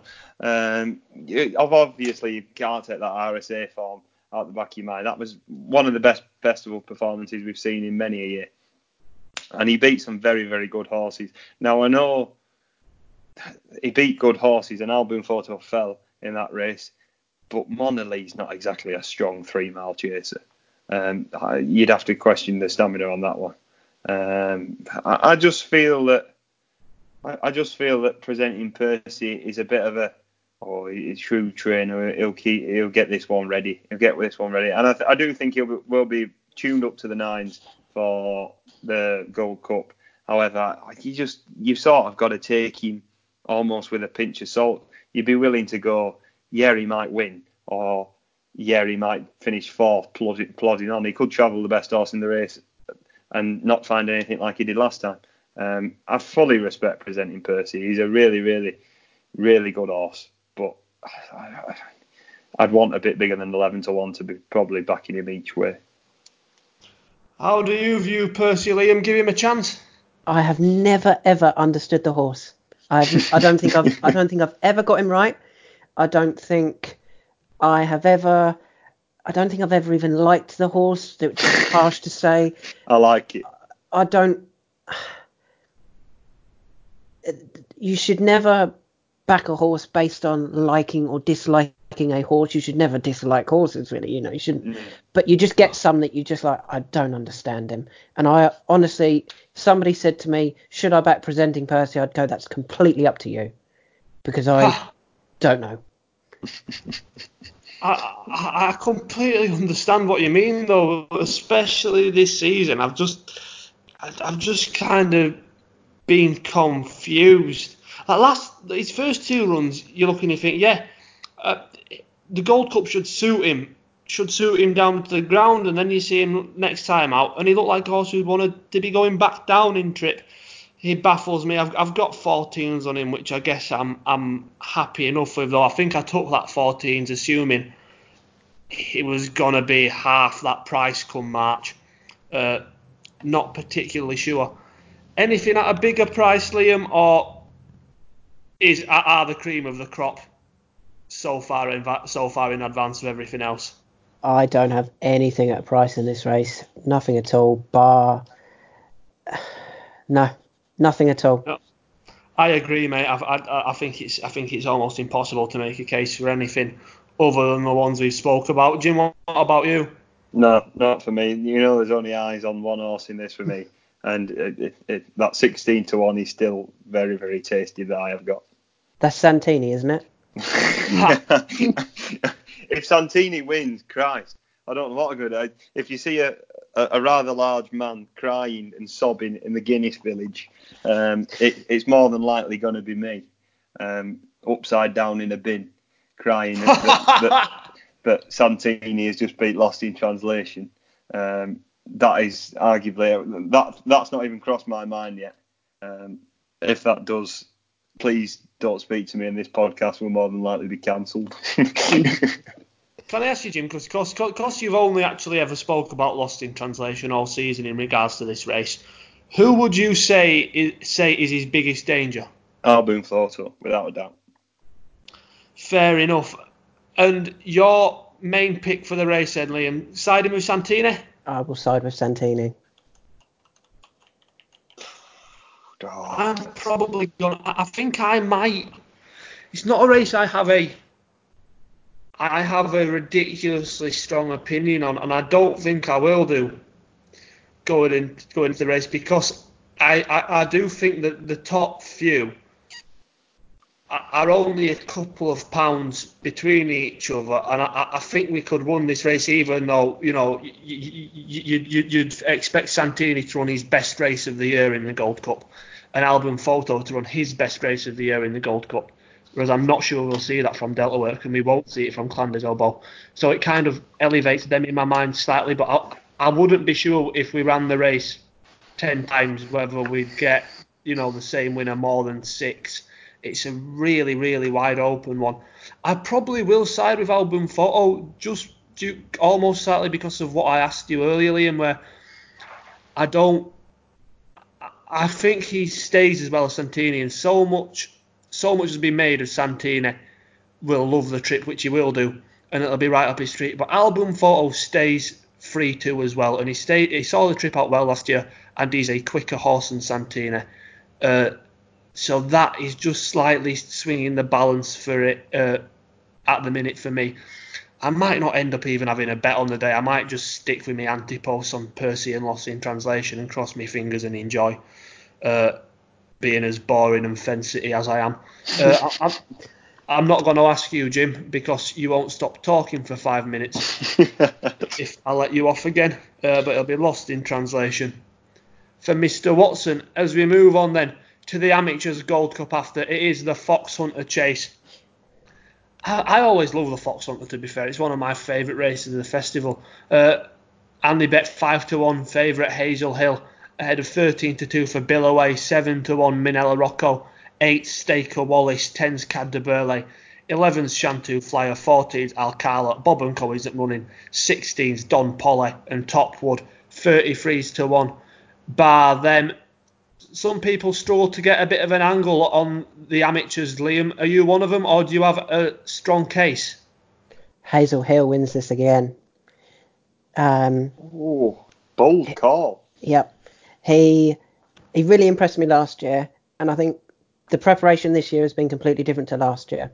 That's why I think he actually got beat at Wetherby by Minella Rocco. So last year he was still like working his way up in in hunter chasing. Are we good enough for the Cheltenham Festival? They turned up at all the meetings, fully fit, ready to go, work their way up. Yes, we are good enough. Let's now go to the Cheltenham Festival, or we can win that as well. This year, when he went to Wetherby, I can't imagine he was 100%. He did also give away give four pound to Minella Rocco. He ran a great race. Um, he was only beaten a length and a half. I think off levels he'll reverse that form. I thought he was at Cheltenham last year. I've got him down as winning against the pace bias.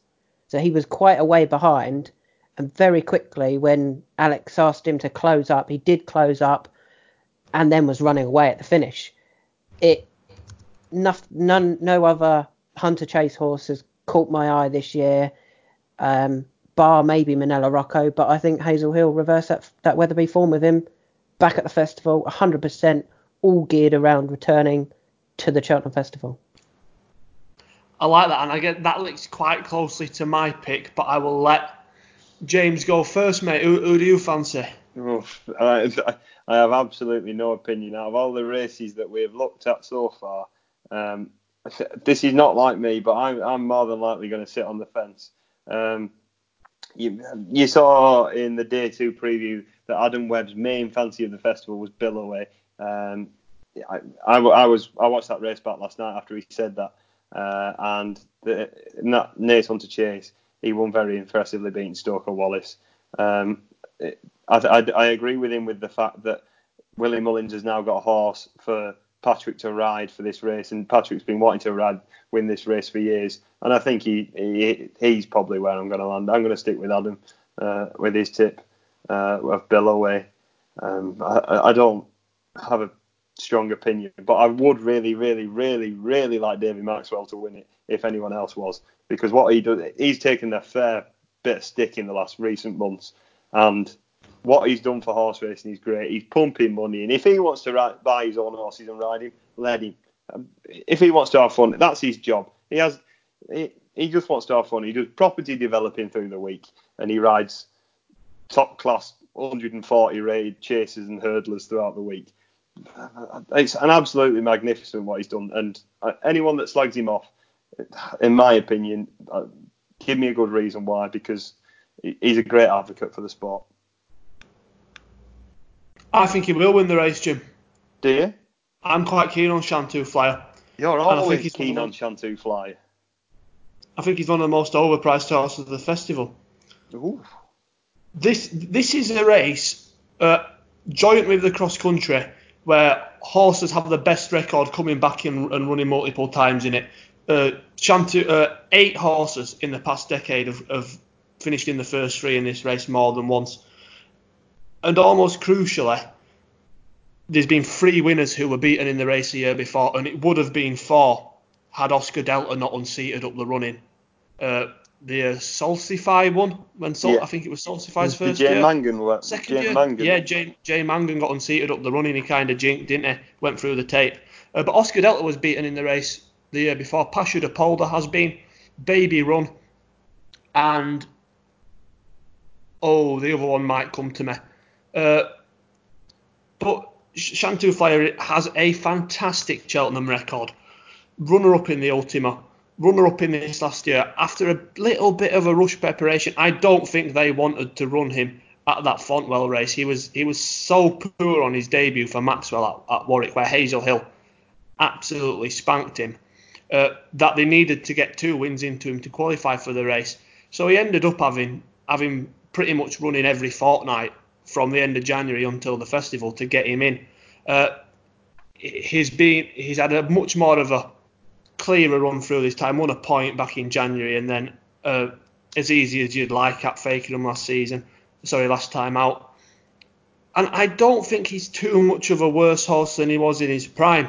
You know, he was he was rated one five uh, six at his peak, one five and uh, 159, sorry, when he was runner up to Cue Card in the Ascot chase. Now I know that's completely irrelevant nowadays, but I I tend to be against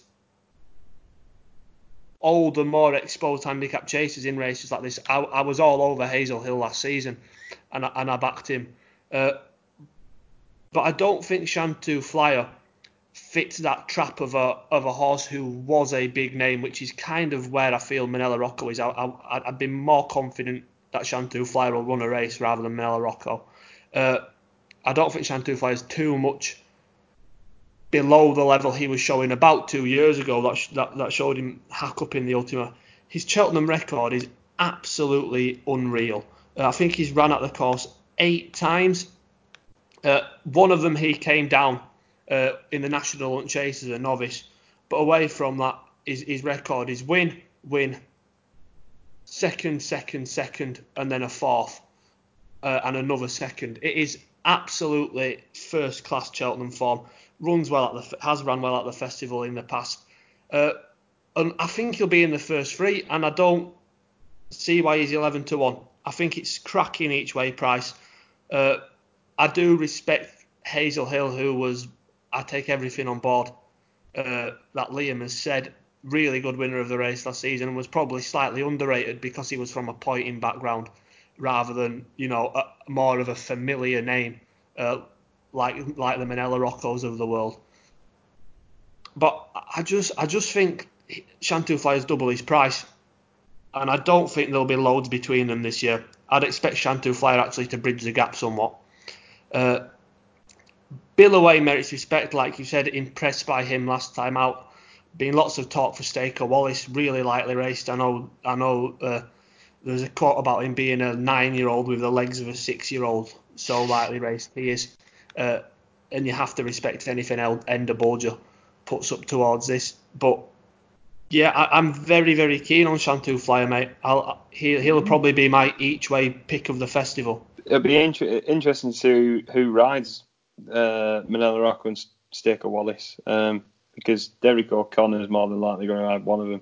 Which one would you ride if you were Derek O'Connor, Liam? Minella Rocco. Ooh. Manella um, Rocco. He's Lewis. What would you going to say? Sorry, Liam. What yeah. were you going to say? No, no. He he beat last year's winner. There's no real negatives to him. Staker Wallace. He was coming back from thousand and something days off when he was second to Billaway. For me, that kind of almost, you know, he, he surely he needed the run, so that would actually take my thoughts down a bit of Billaway as well. You know, he beat a horse that probably needed the run. Um, yeah, I'd ride Minella Rocco and I'd just keep pumping along on him and, and hope that he can, if I was riding him, hope that he would he would hold off the lesser known Cheltenham Festival horses. Mm, yeah, it's a really, really, really fascinating race. You can chuck Alcala in there as well. He was a 150 odd rated animal uh, back in his day. Don Poli in there as well. Uh, everyone Don knows, and, he, and even oh, yeah, Darren Yates's money would be fully worthwhile for the purchasing of Don Poli. Um, I wonder. I haven't seen Darren Yates for a while. He's, he's, sort of disappearing off the, the face of the earth. He must be looking for all the receipts of Black Lion and uh, and everyone else. Um, maybe he's going to change his. Maybe he's going to change his silks to instead of having his name on it, he'll just have his face. I'd love that. Uh, that that's something I'd definitely be more for. I'd love to have my own racehorse with my face on it. The man who named his own cat after himself. Uh, Don Poli's worth a mention, uh, Liam. I mean, it, it, would be quite fun if he won. Uh, can you see it? No. No, me neither. no. Um. Yeah, I, uh, I'm not. I'm not a fan of his. I, I just think he. I think he'll give up halfway round. Have you ever have you ever warmed to Don Poli, uh, Liam, or have at you the, always? No, at the beginning of his career, definitely. I was quite a big fan of his, and then he lost his way, and it, it all just went completely wrong. Um, I think it was when he got beat in the Gold Cup. He never quite got it back really from then. Um, mm. But yeah, I don't. I'm not. I don't have a thing against Don Poli, Um, but I wouldn't be picking him in this race, even at uh, even as an each way bet. No, yeah. I, I think so. that's a very very fair way to see it. To be fair, he, he beat a, another regressive ex Town horse in Killer Crow in his point last time out. Not particularly sure Mm. what sort of level that is. Uh, other ones we've not mentioned. We've not mentioned Caid Du Berlais, who was pulled up in this last year and was fifth the year before that. Won the big one at Punchestown after this. Could you give him an each way squeak, Liam? Uh, his stamina was my issue for him. Um, when he two years ago was Pacha Du Polder got up to win Mm. it. Yeah. I'm sure Caid Du Berlais was going really well and then seemed to empty right near the finish. I Mm. think uh, like five of them crossed the line together, didn't they? Or it was a, Yeah. a bit They're on- crazy that year. Yeah, like three three lengths between the lot or something. Um, yeah, I think they'll probably they'll run him here. I'll, I imagine they'll hope for a good run and then go back to Punchestown again with him. Um, Yeah. But I but I, I won't be touching Caid Du Berlais at, at Cheltenham. Yeah, leading amateur as well. Will Biddick take the ride. He is one of the best. He got mentioned by Paul Callahan on day one. He will more than likely. He's, he's had a good association with this horse, especially beating Burning Ambition at Punchestown. Um, so it, he's he's the main jockey to keep your eye out in this from from the English side. Who who would you categorise as, as the as the main danger, Liam? Uh, To wh- Hazel Hill. yeah. D- d- do you see my each way case for Shantou Flyer? Do you think he could be the one to chase him home? Shantou Flyer is the biggest danger, Yes. in, in my in opinion. there. Eleven Um, to one. Get in there. He was second last. He pulled away from third and fourth after the last. David Maxwell, he's he, he loves the sport. He does have a, a slight tendency to leave it a bit too late to start making his effort. Um, sometimes horses come past him and he's still waiting, he's still waiting. Once he jumped the last, he really got after Shantou Flyer, and Shantou Flyer did respond. Um, obviously, more the more riding he does, the the more he'll learn, and the more he'll. Um, yeah, I'm saying that like I ride horses all the time. I don't. Um, but I say it as well. Don't worry. his race riding will, will improve. Um, so, you know, and he, and he has pro- improved from last year to this year without a doubt. Um, I just felt he he was in the right place last year, whereas Hazel Hill wasn't. I can see him being in the right place again and running really well, and Hazel Hill still being able to beat him, just because, as I said, I think he won against the pace bias, whereas Shantou Flyer was in that pace bias. That, that that's a very very fair assessment. To be fair. Uh, so it's Hazel Hill for you, Liam. Yeah. Yep. Shantou Flyer for myself, and Jim is just going to be in a bin in the Guinness Village.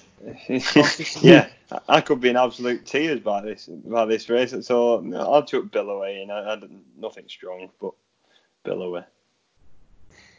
I, I, I like I like that both me, you, and uh, Adam, who we had on for the Wednesday preview, all have quite a confident pick for this. I quite I quite like that. It's it's all a, it's a race that the three of us all are very very keen on in something. Hopefully, one of us is right.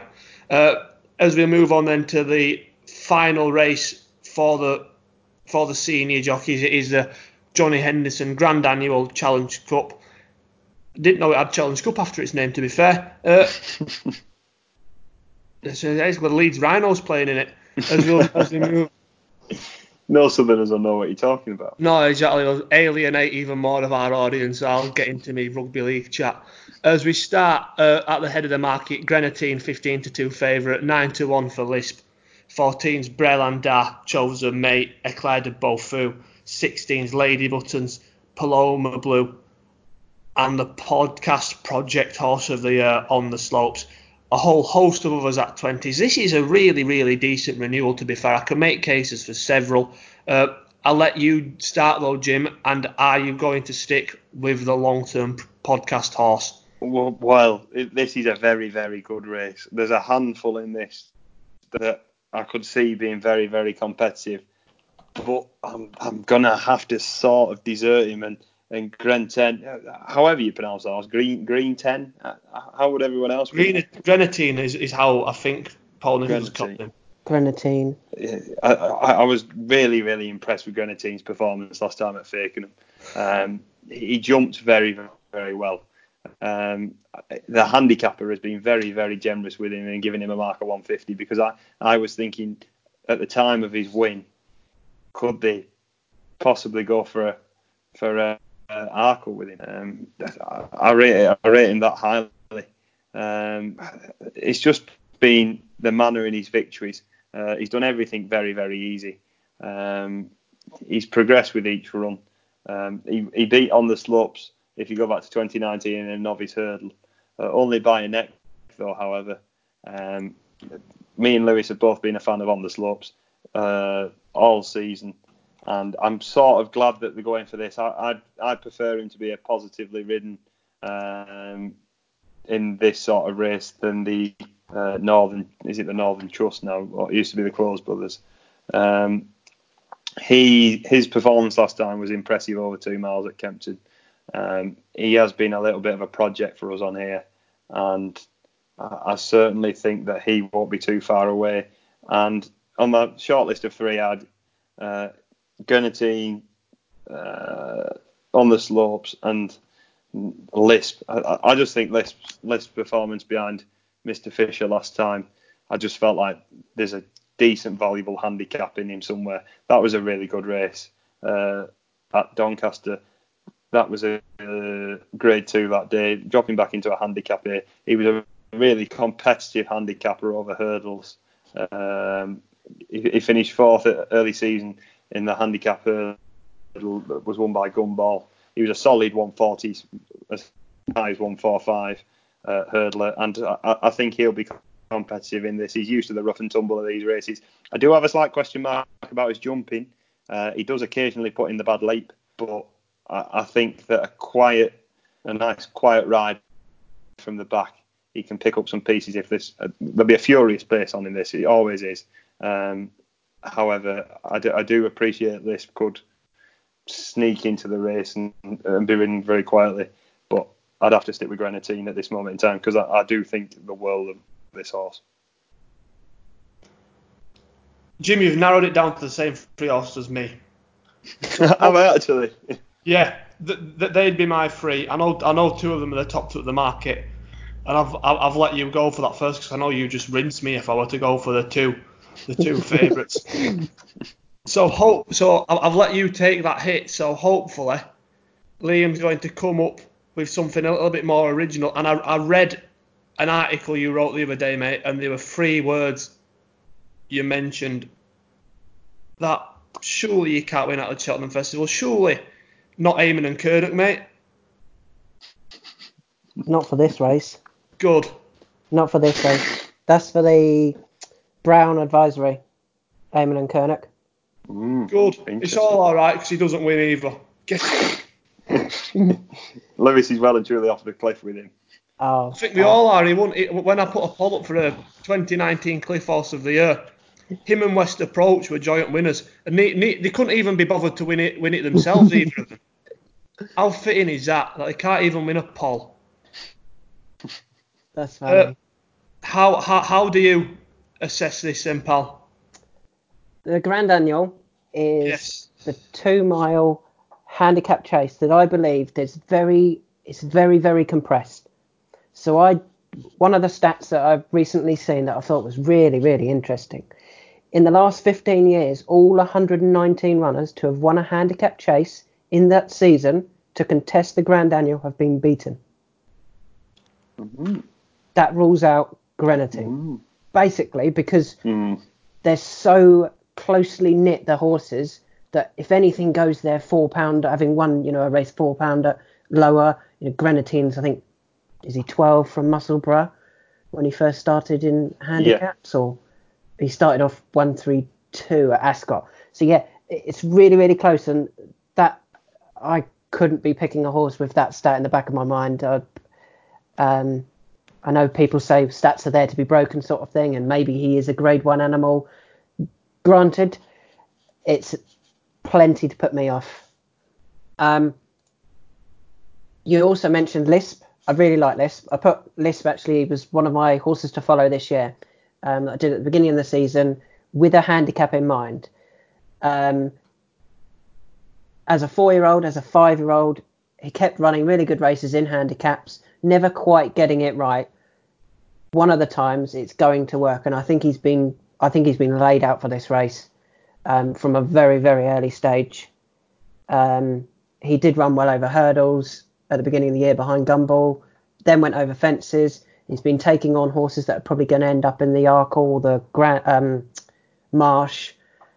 Um, his only win came in a novice chase when there was nothing to beat.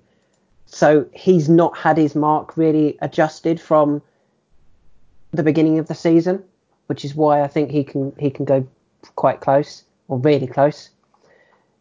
If we want to look at two others at potentially bigger prices, um, two that ran last year. I can't. I'm trying to think which way round they were. Not another muddle, who was meant to run last weekend. I think as um, a prep run for this. It was sent off six to one for this race last year, and I just think he lacked a bit of um, experience. He finished fifth. Yeah. He hadn't run much. He'd never really run against many runners. Um, and I just felt that he, his his effort behind Romain De Senam was was fine. You know, he was second. Romain De Senam is much higher in the in the handicap now, or, or, was higher in the handicap. I think he's on his way down now.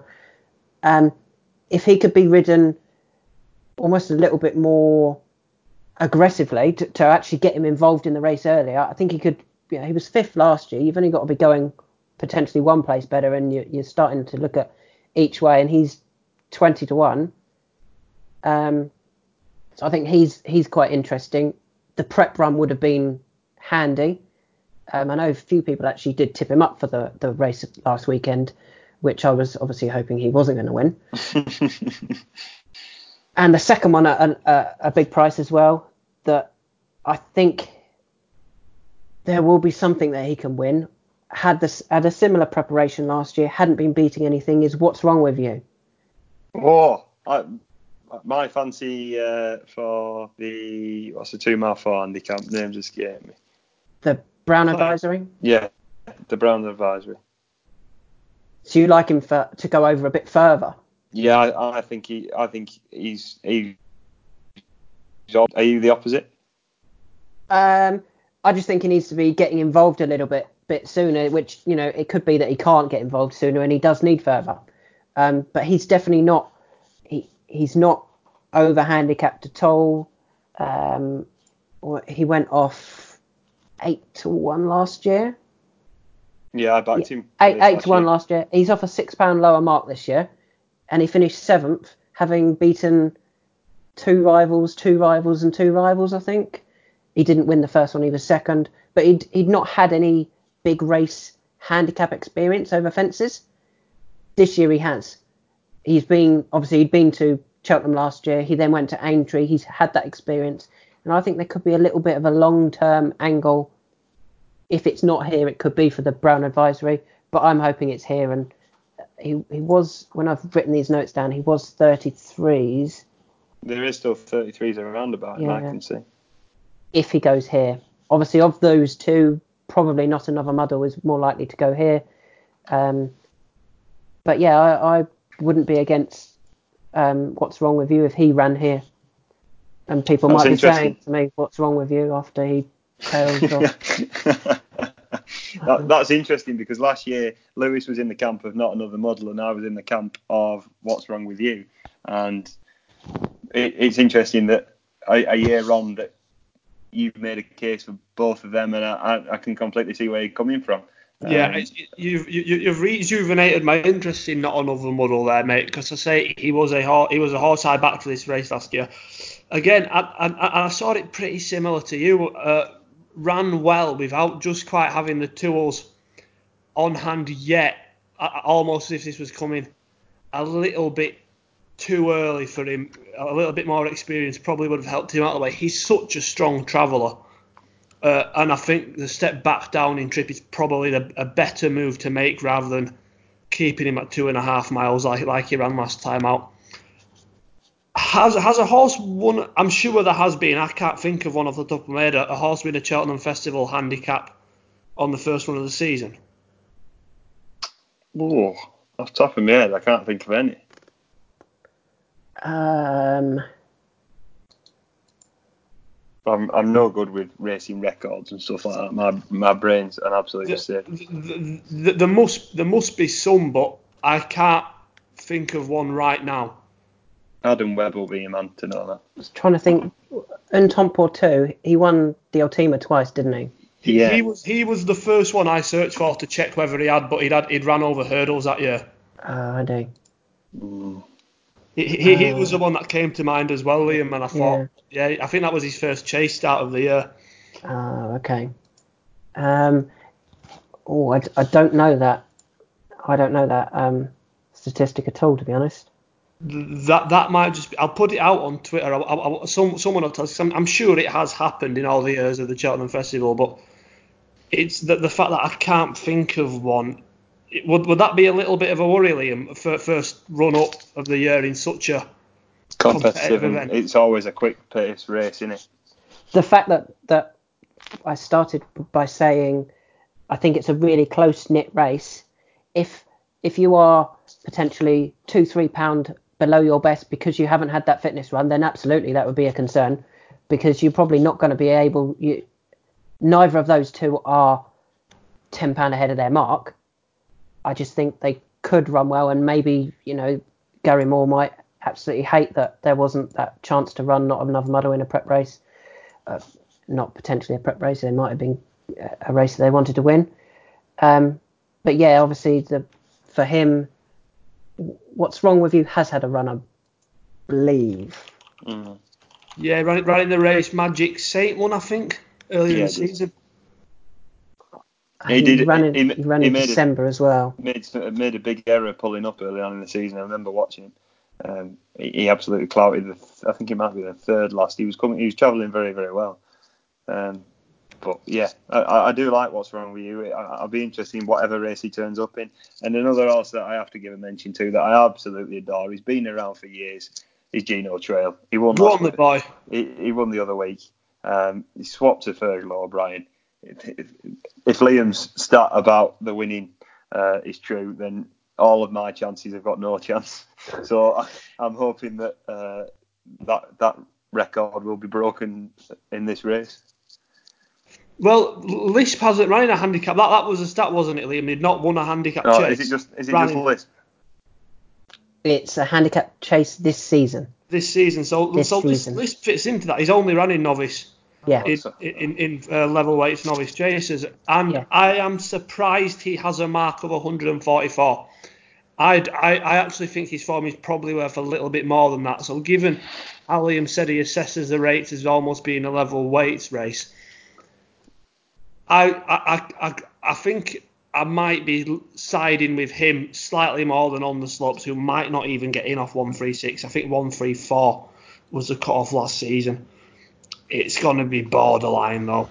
It's going to Yeah. be borderline. Uh, but Lisp will get in, and he'll get in off a mark that that I, I think doesn't flatter him. It's it, it, it's fair, uh, and it's closer to probably lean being a bit lenient than harsh. Good big field uh, form. He ran well at the festival before, is he not? Uh, he, he, he wasn't far off winning a county hurdle. He was A couple of fifth. years Of, ago. uh, yeah, he was fifth behind Mohaayed, who keeps Mhm. coming up today. Yeah.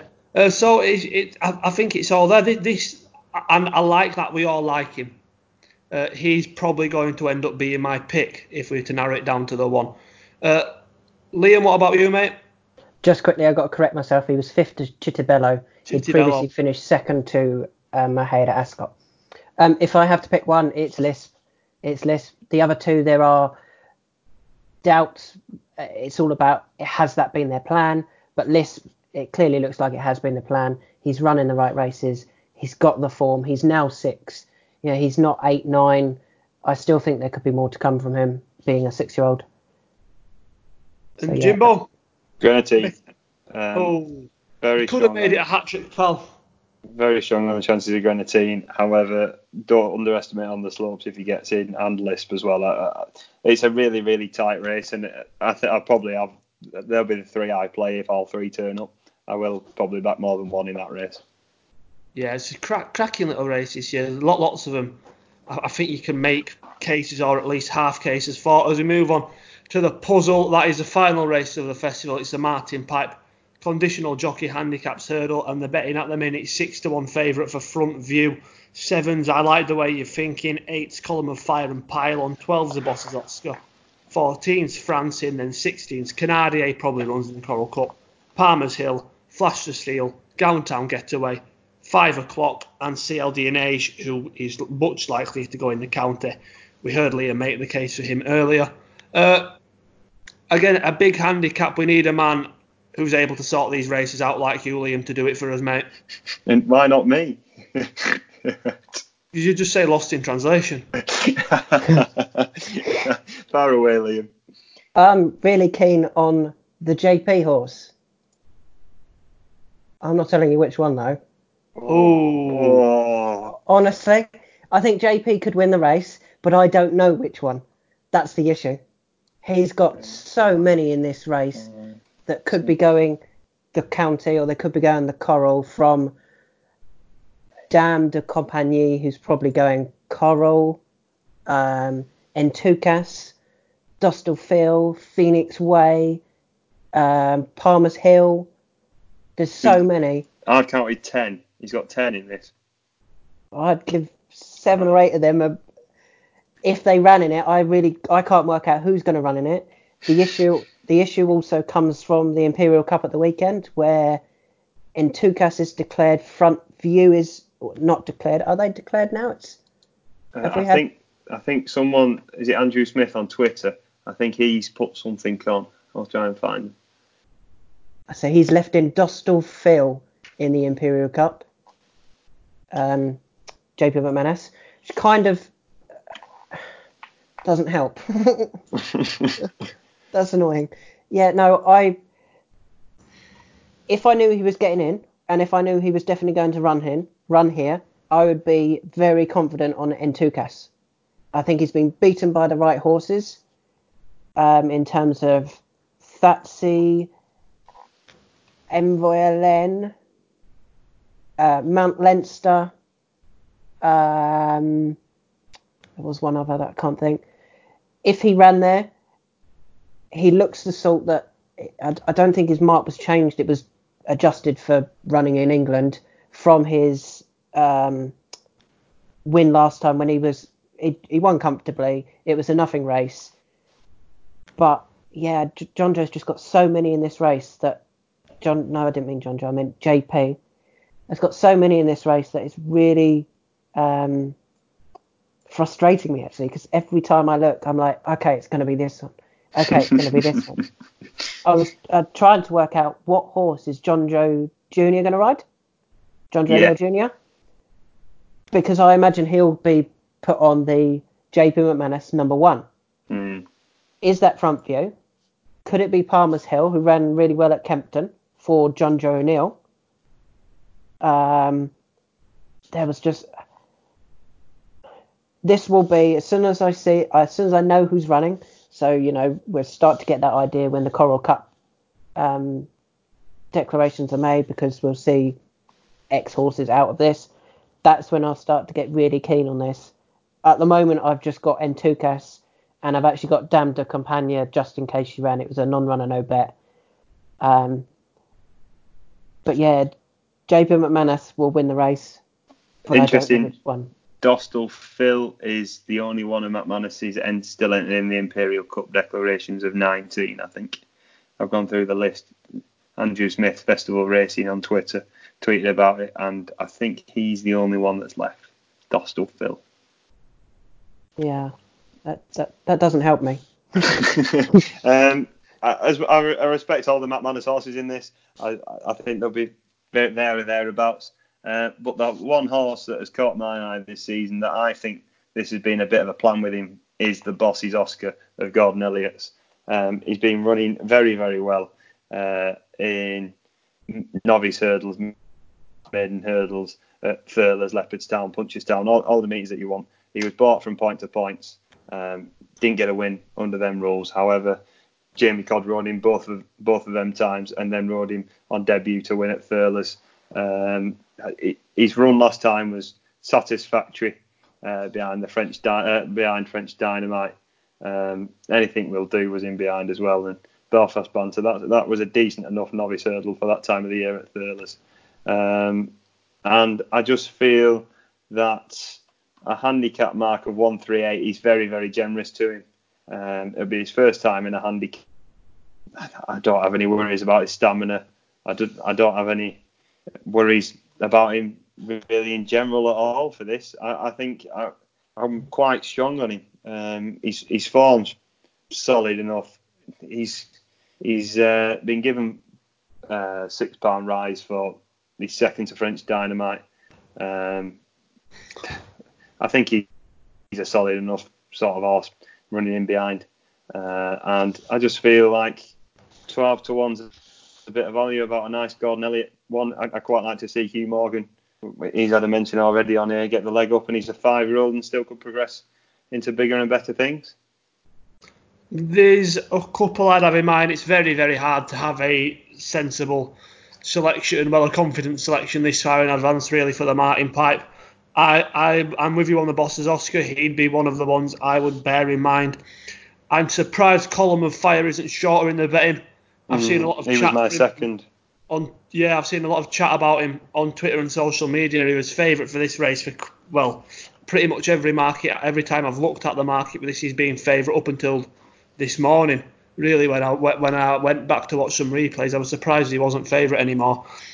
The case for him is obvious. He ran well over three miles last time out of the Dublin Racing Festival. It's a, it's a you know Gigginstown like to target this with a novice. Use the DRF as a bit of a stepping stone. They did it last year with Dallas Des Pictons, uh, who came second, blow by blow, won it the year before for them. Uh, runner up to Longhouse Poet in a maiden hurdle earlier in the season. Was also beaten by Longhouse Poet and Alexia Dane before that. He's he could still be ahead of his mark of uh, 143, which is seven more here than uh, he would have got in Ireland, which is a little bit of a worry again. Taking no chances given the horse's connections and his profile, but I see why they've done that. I agree with everything you've said about the bosses Oscar. Um, five o'clock, who beat the bosses Oscar, would be interesting if turning up here. Not sure whether that might be the plan though. He'd, he'd be running off top weight. Uh, which which isn't really a worry. Top weight won this last season with early doors. Grade three winner last time out, where he actually beat Front View, who's a favourite for this. Four, I, I think Front View's looked slow, even over two miles, and I know he's won over two miles. I think he's he. I'd like to see him up in trip again, if I'm honest. Uh, he, he wouldn't particularly be one for me, even though I respect a lot of the JP horses in this. Further further down, the, the, there's there's a couple I could kind of say might be overpriced if running back to the best. Umbrigado you can get at 25s. Sent off favourite both times this season. He ran he ran all right in the race that used to be the fixed brush. Didn't quite look like he wanted the out and out three miles stamina test that that provides and then they dropped him back a full mile for the race that used to be the Ladbroke, uh, where again he, he travelled all right, just weakened a bit quickly. Not sure whether whether going that pace might have just taken it out of him and he had to finish a little bit weakly. I could, I, if he turned up here, I might be interested at him at a bigger price. And if Falco Blitz gets in, which I don't think he will, to be fair, he'd be one I'd have in mind as well. But it's not a race I have a particularly confident selection on at this stage. Yeah, um, I, I, take your point completely. Um, there's a whole host of runners that cover in this, and it's a right head scratcher to uh, try and end the card of, of what will be a very eventful Cheltenham Festival. Um, uh, it, end, it ended well for both of us last year. We, we were both on early doors, weren't we? Yeah, the class act in the race, and he got the job done. Uh, Leo, I, I, know, I know you said you like all the JP horses. So the two at the top of the market, who would you prefer out of front view, or I like the way you're oh, thinking? Push, don't push him like that. Front view. Front oh. view. I think. I think it looks for me. It looks like he's been. I have a feeling there could be a four or five in this race from JP McManus, Gigginstown. There's a couple of others that look like they may have targeted this race. I think the last couple of years this has been a race that has been it's targeted. A, it's a plottiest race of the festival. Yeah, Yeah. early doors, McManus, blow by blows, Gigginstown, so Champagne Classic. But I, I, I, I don't I don't even think early doors was a plot job, but the runner up definitely was. The Yeah, horse they picked on was Gigginstown plot through and through, and he just got done by an horse who was second in a Grade One earlier in the season, running off one four five. It was a bit of a gift of a mark, bless him. But yeah, I, I, I so what makes you like front view more than I like the way you're thinking, Liam? I felt front view has been given a relatively easy time in his races once they've realised he's been beaten. It's it's very minor. It's very. Am I seeing that right? It- It's. It might even be a. Um, I'm trying to think of the word. Not actually real, but I'm just imagining it. Um, I've just there's a couple of them I've been watching with this race in mind for a little while, and he's one of them. And the last few days he's been backed like stupidly, and his price has completely gone. And come the festival, something's going to get absolutely smashed up, in my opinion.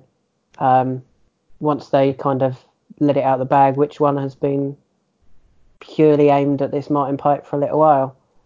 Um,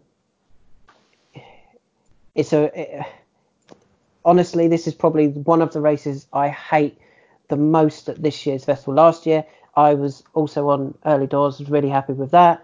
Ended well. This year, I'm worried that I might be on the wrong. Seven. Wrong JP one. I might be on the wrong seven JP horses.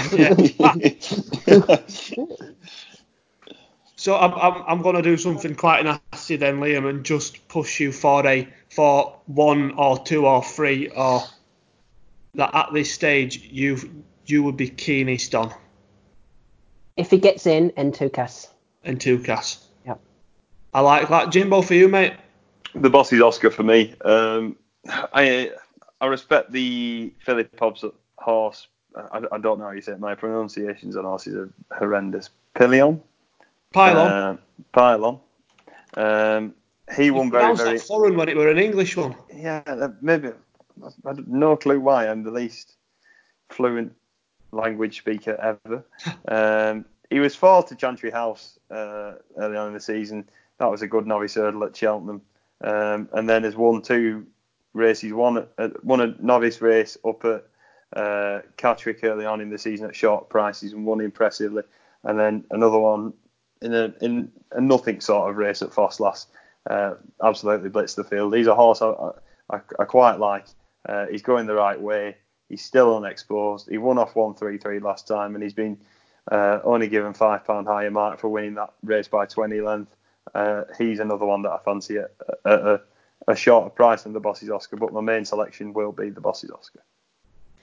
I I rewatched Pylons win this uh, run in behind Chantry House this morning, Jim, and I'd have preferred to have seen him in the county. He tr- he was the last horse on the bridle in, yeah, in that race. he travelled really, really well, didn't he? Travelled Um, really really well and and didn't look like he had, had as much left in the tank at the end of the race as he was. The, the form in that stacks up. It was a really good race. Not only was Chantry House ahead of him, Stolen Silver and Pipe Smoker, Glory and Fortune, who's useful, rated 135, finished in fifth that day. So Pylon's form is smart. Just not sure whether this is a race for him. Uh, I think at the minute I would probably be siding. If five o'clock came here, I'd like him. If five Yeah. o'clock came but I'd, I, the horse he beat into second last time out, the boss's Oscar would be there. So too Column of Fire. They'd probably be my main three. Uh, so whilst Liam's here, of course we've got to do the rating the races naps comp selections. There's no pressure for you, Liam, to win your own competition here, mate. Uh, we'll let you go first. Uh, you know how it works. The nap, the next best in the reserve, mate. Just on the Friday. Just for the Friday. Uh, my nap will be Hazel Hill and the Fox Hunters. Ooh, good start. My next best will be Lisp in the Grand Annual. Ooh, this is going to be a big price trouble when this lands. And my reserve will be solo in the Triumph. That pays a juicy treble. That would. Liam's gone for two of the three for me. My nap is going to be though. I'm going to take him on directly, and my nap is going to be Shantou Flyer.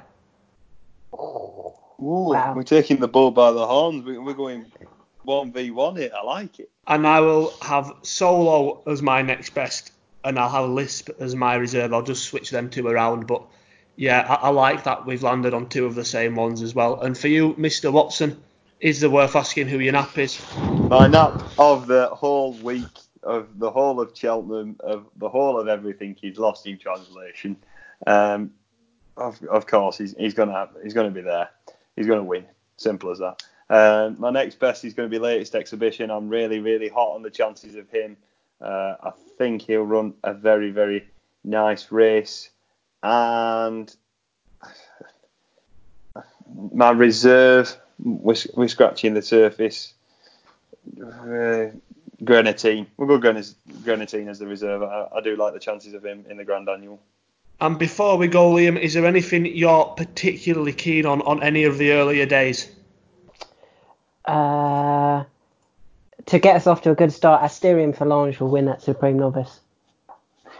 Oh, I like that. I- interesting. I've just I've just loaded up the odds for him, and he's got a whole blue line at the moment. Yeah, he he will win that. He'll outstay them, and you need to have a bit of stamina at Cheltenham. I look for a two mile two horse over two mile. He can stay further than that even. Fiddler Yeah. on the roof. Who's he trained by? a certain Collington. Yeah, so that would be. I think he would be almost my nap of the festival with Asterion Forlonge, but I like that. Interesting. Anything else you fancy, Liam? Um, just having a quick run through the races, 'cause get them all. Um, Do you have a strong thought in the champion chase between them top three? um, uh, the angle for me there is last year, Altior beat Sceau Royal and Politologue. This year, those two horses, you can replace them with Defi and Chacun Pour Soi. And I think both of those are better than Altior, uh, better than the two from last year. Mm-hmm. Defi has that turn of foot that I think will get him past Altior that Altior won't be able to respond to in time. Yeah, yeah, Mm. you could I could almost see it being very similar to how Archibald needs to be ridden, but Yeah. rather than Archibald deciding that he doesn't want to, Defi Du Seuil isn't like that, and that's how he needs to to beat Altior. You need to kick past him after the last. Don't take him on before the last. Mm-hmm. So you- Uh, you're hoping Geraghty's going to be sat still, jumping Yeah. the last. Yeah, waiting, waiting, waiting. Mm, interesting. Uh, we, we've all all three of us were uh, Altior in that, so that's interesting. Yeah, thanks a lot for joining us this afternoon, Liam. It's been absolutely great having you on, and it's been great. Uh, well, be, doing this partnership with you over the last few months. It's uh, at RTR underscore Liam. That's me. If you want to follow Liam on Twitter uh, and get involved in the rating the races and apps comp, it is by far the best free competition on Twitter. Even if we do say so ourselves. I couldn't agree more. Some great Thank you. prizes to win. Thank as you very much. I've, I've, yeah, we've we've got quite a few prizes now, from tickets to ratings, cash, wine. Um, so yeah, the, it, it's worth getting involved in. It's free as well, so you know, there's no downside to it in my opinion. But I would say that. Correct. What what more could we want? Uh, that wraps it up for the festival. All four podcasts uh, sorted and complete. Just the racing to watch now and what a week it's going to be. Thanks to everyone who's tuned in uh, over the last couple of days and listened to Turf Talk. Uh, the support means everything. It's been it's mad how much the podcast's grown from this time last year.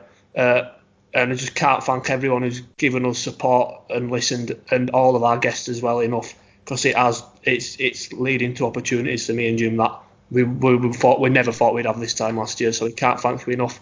Uh, thanks to everyone again for listening, and we'll see you all again next. Uh, well, maybe not next week. We're not sure when we'll be back after the festival. Might It- take a it bit of time to review it. Just just depends uh, if Lost in Translation wins and I'm still sat in that bin. This could be the last turf talk. See you later. Take care, everyone. Bye.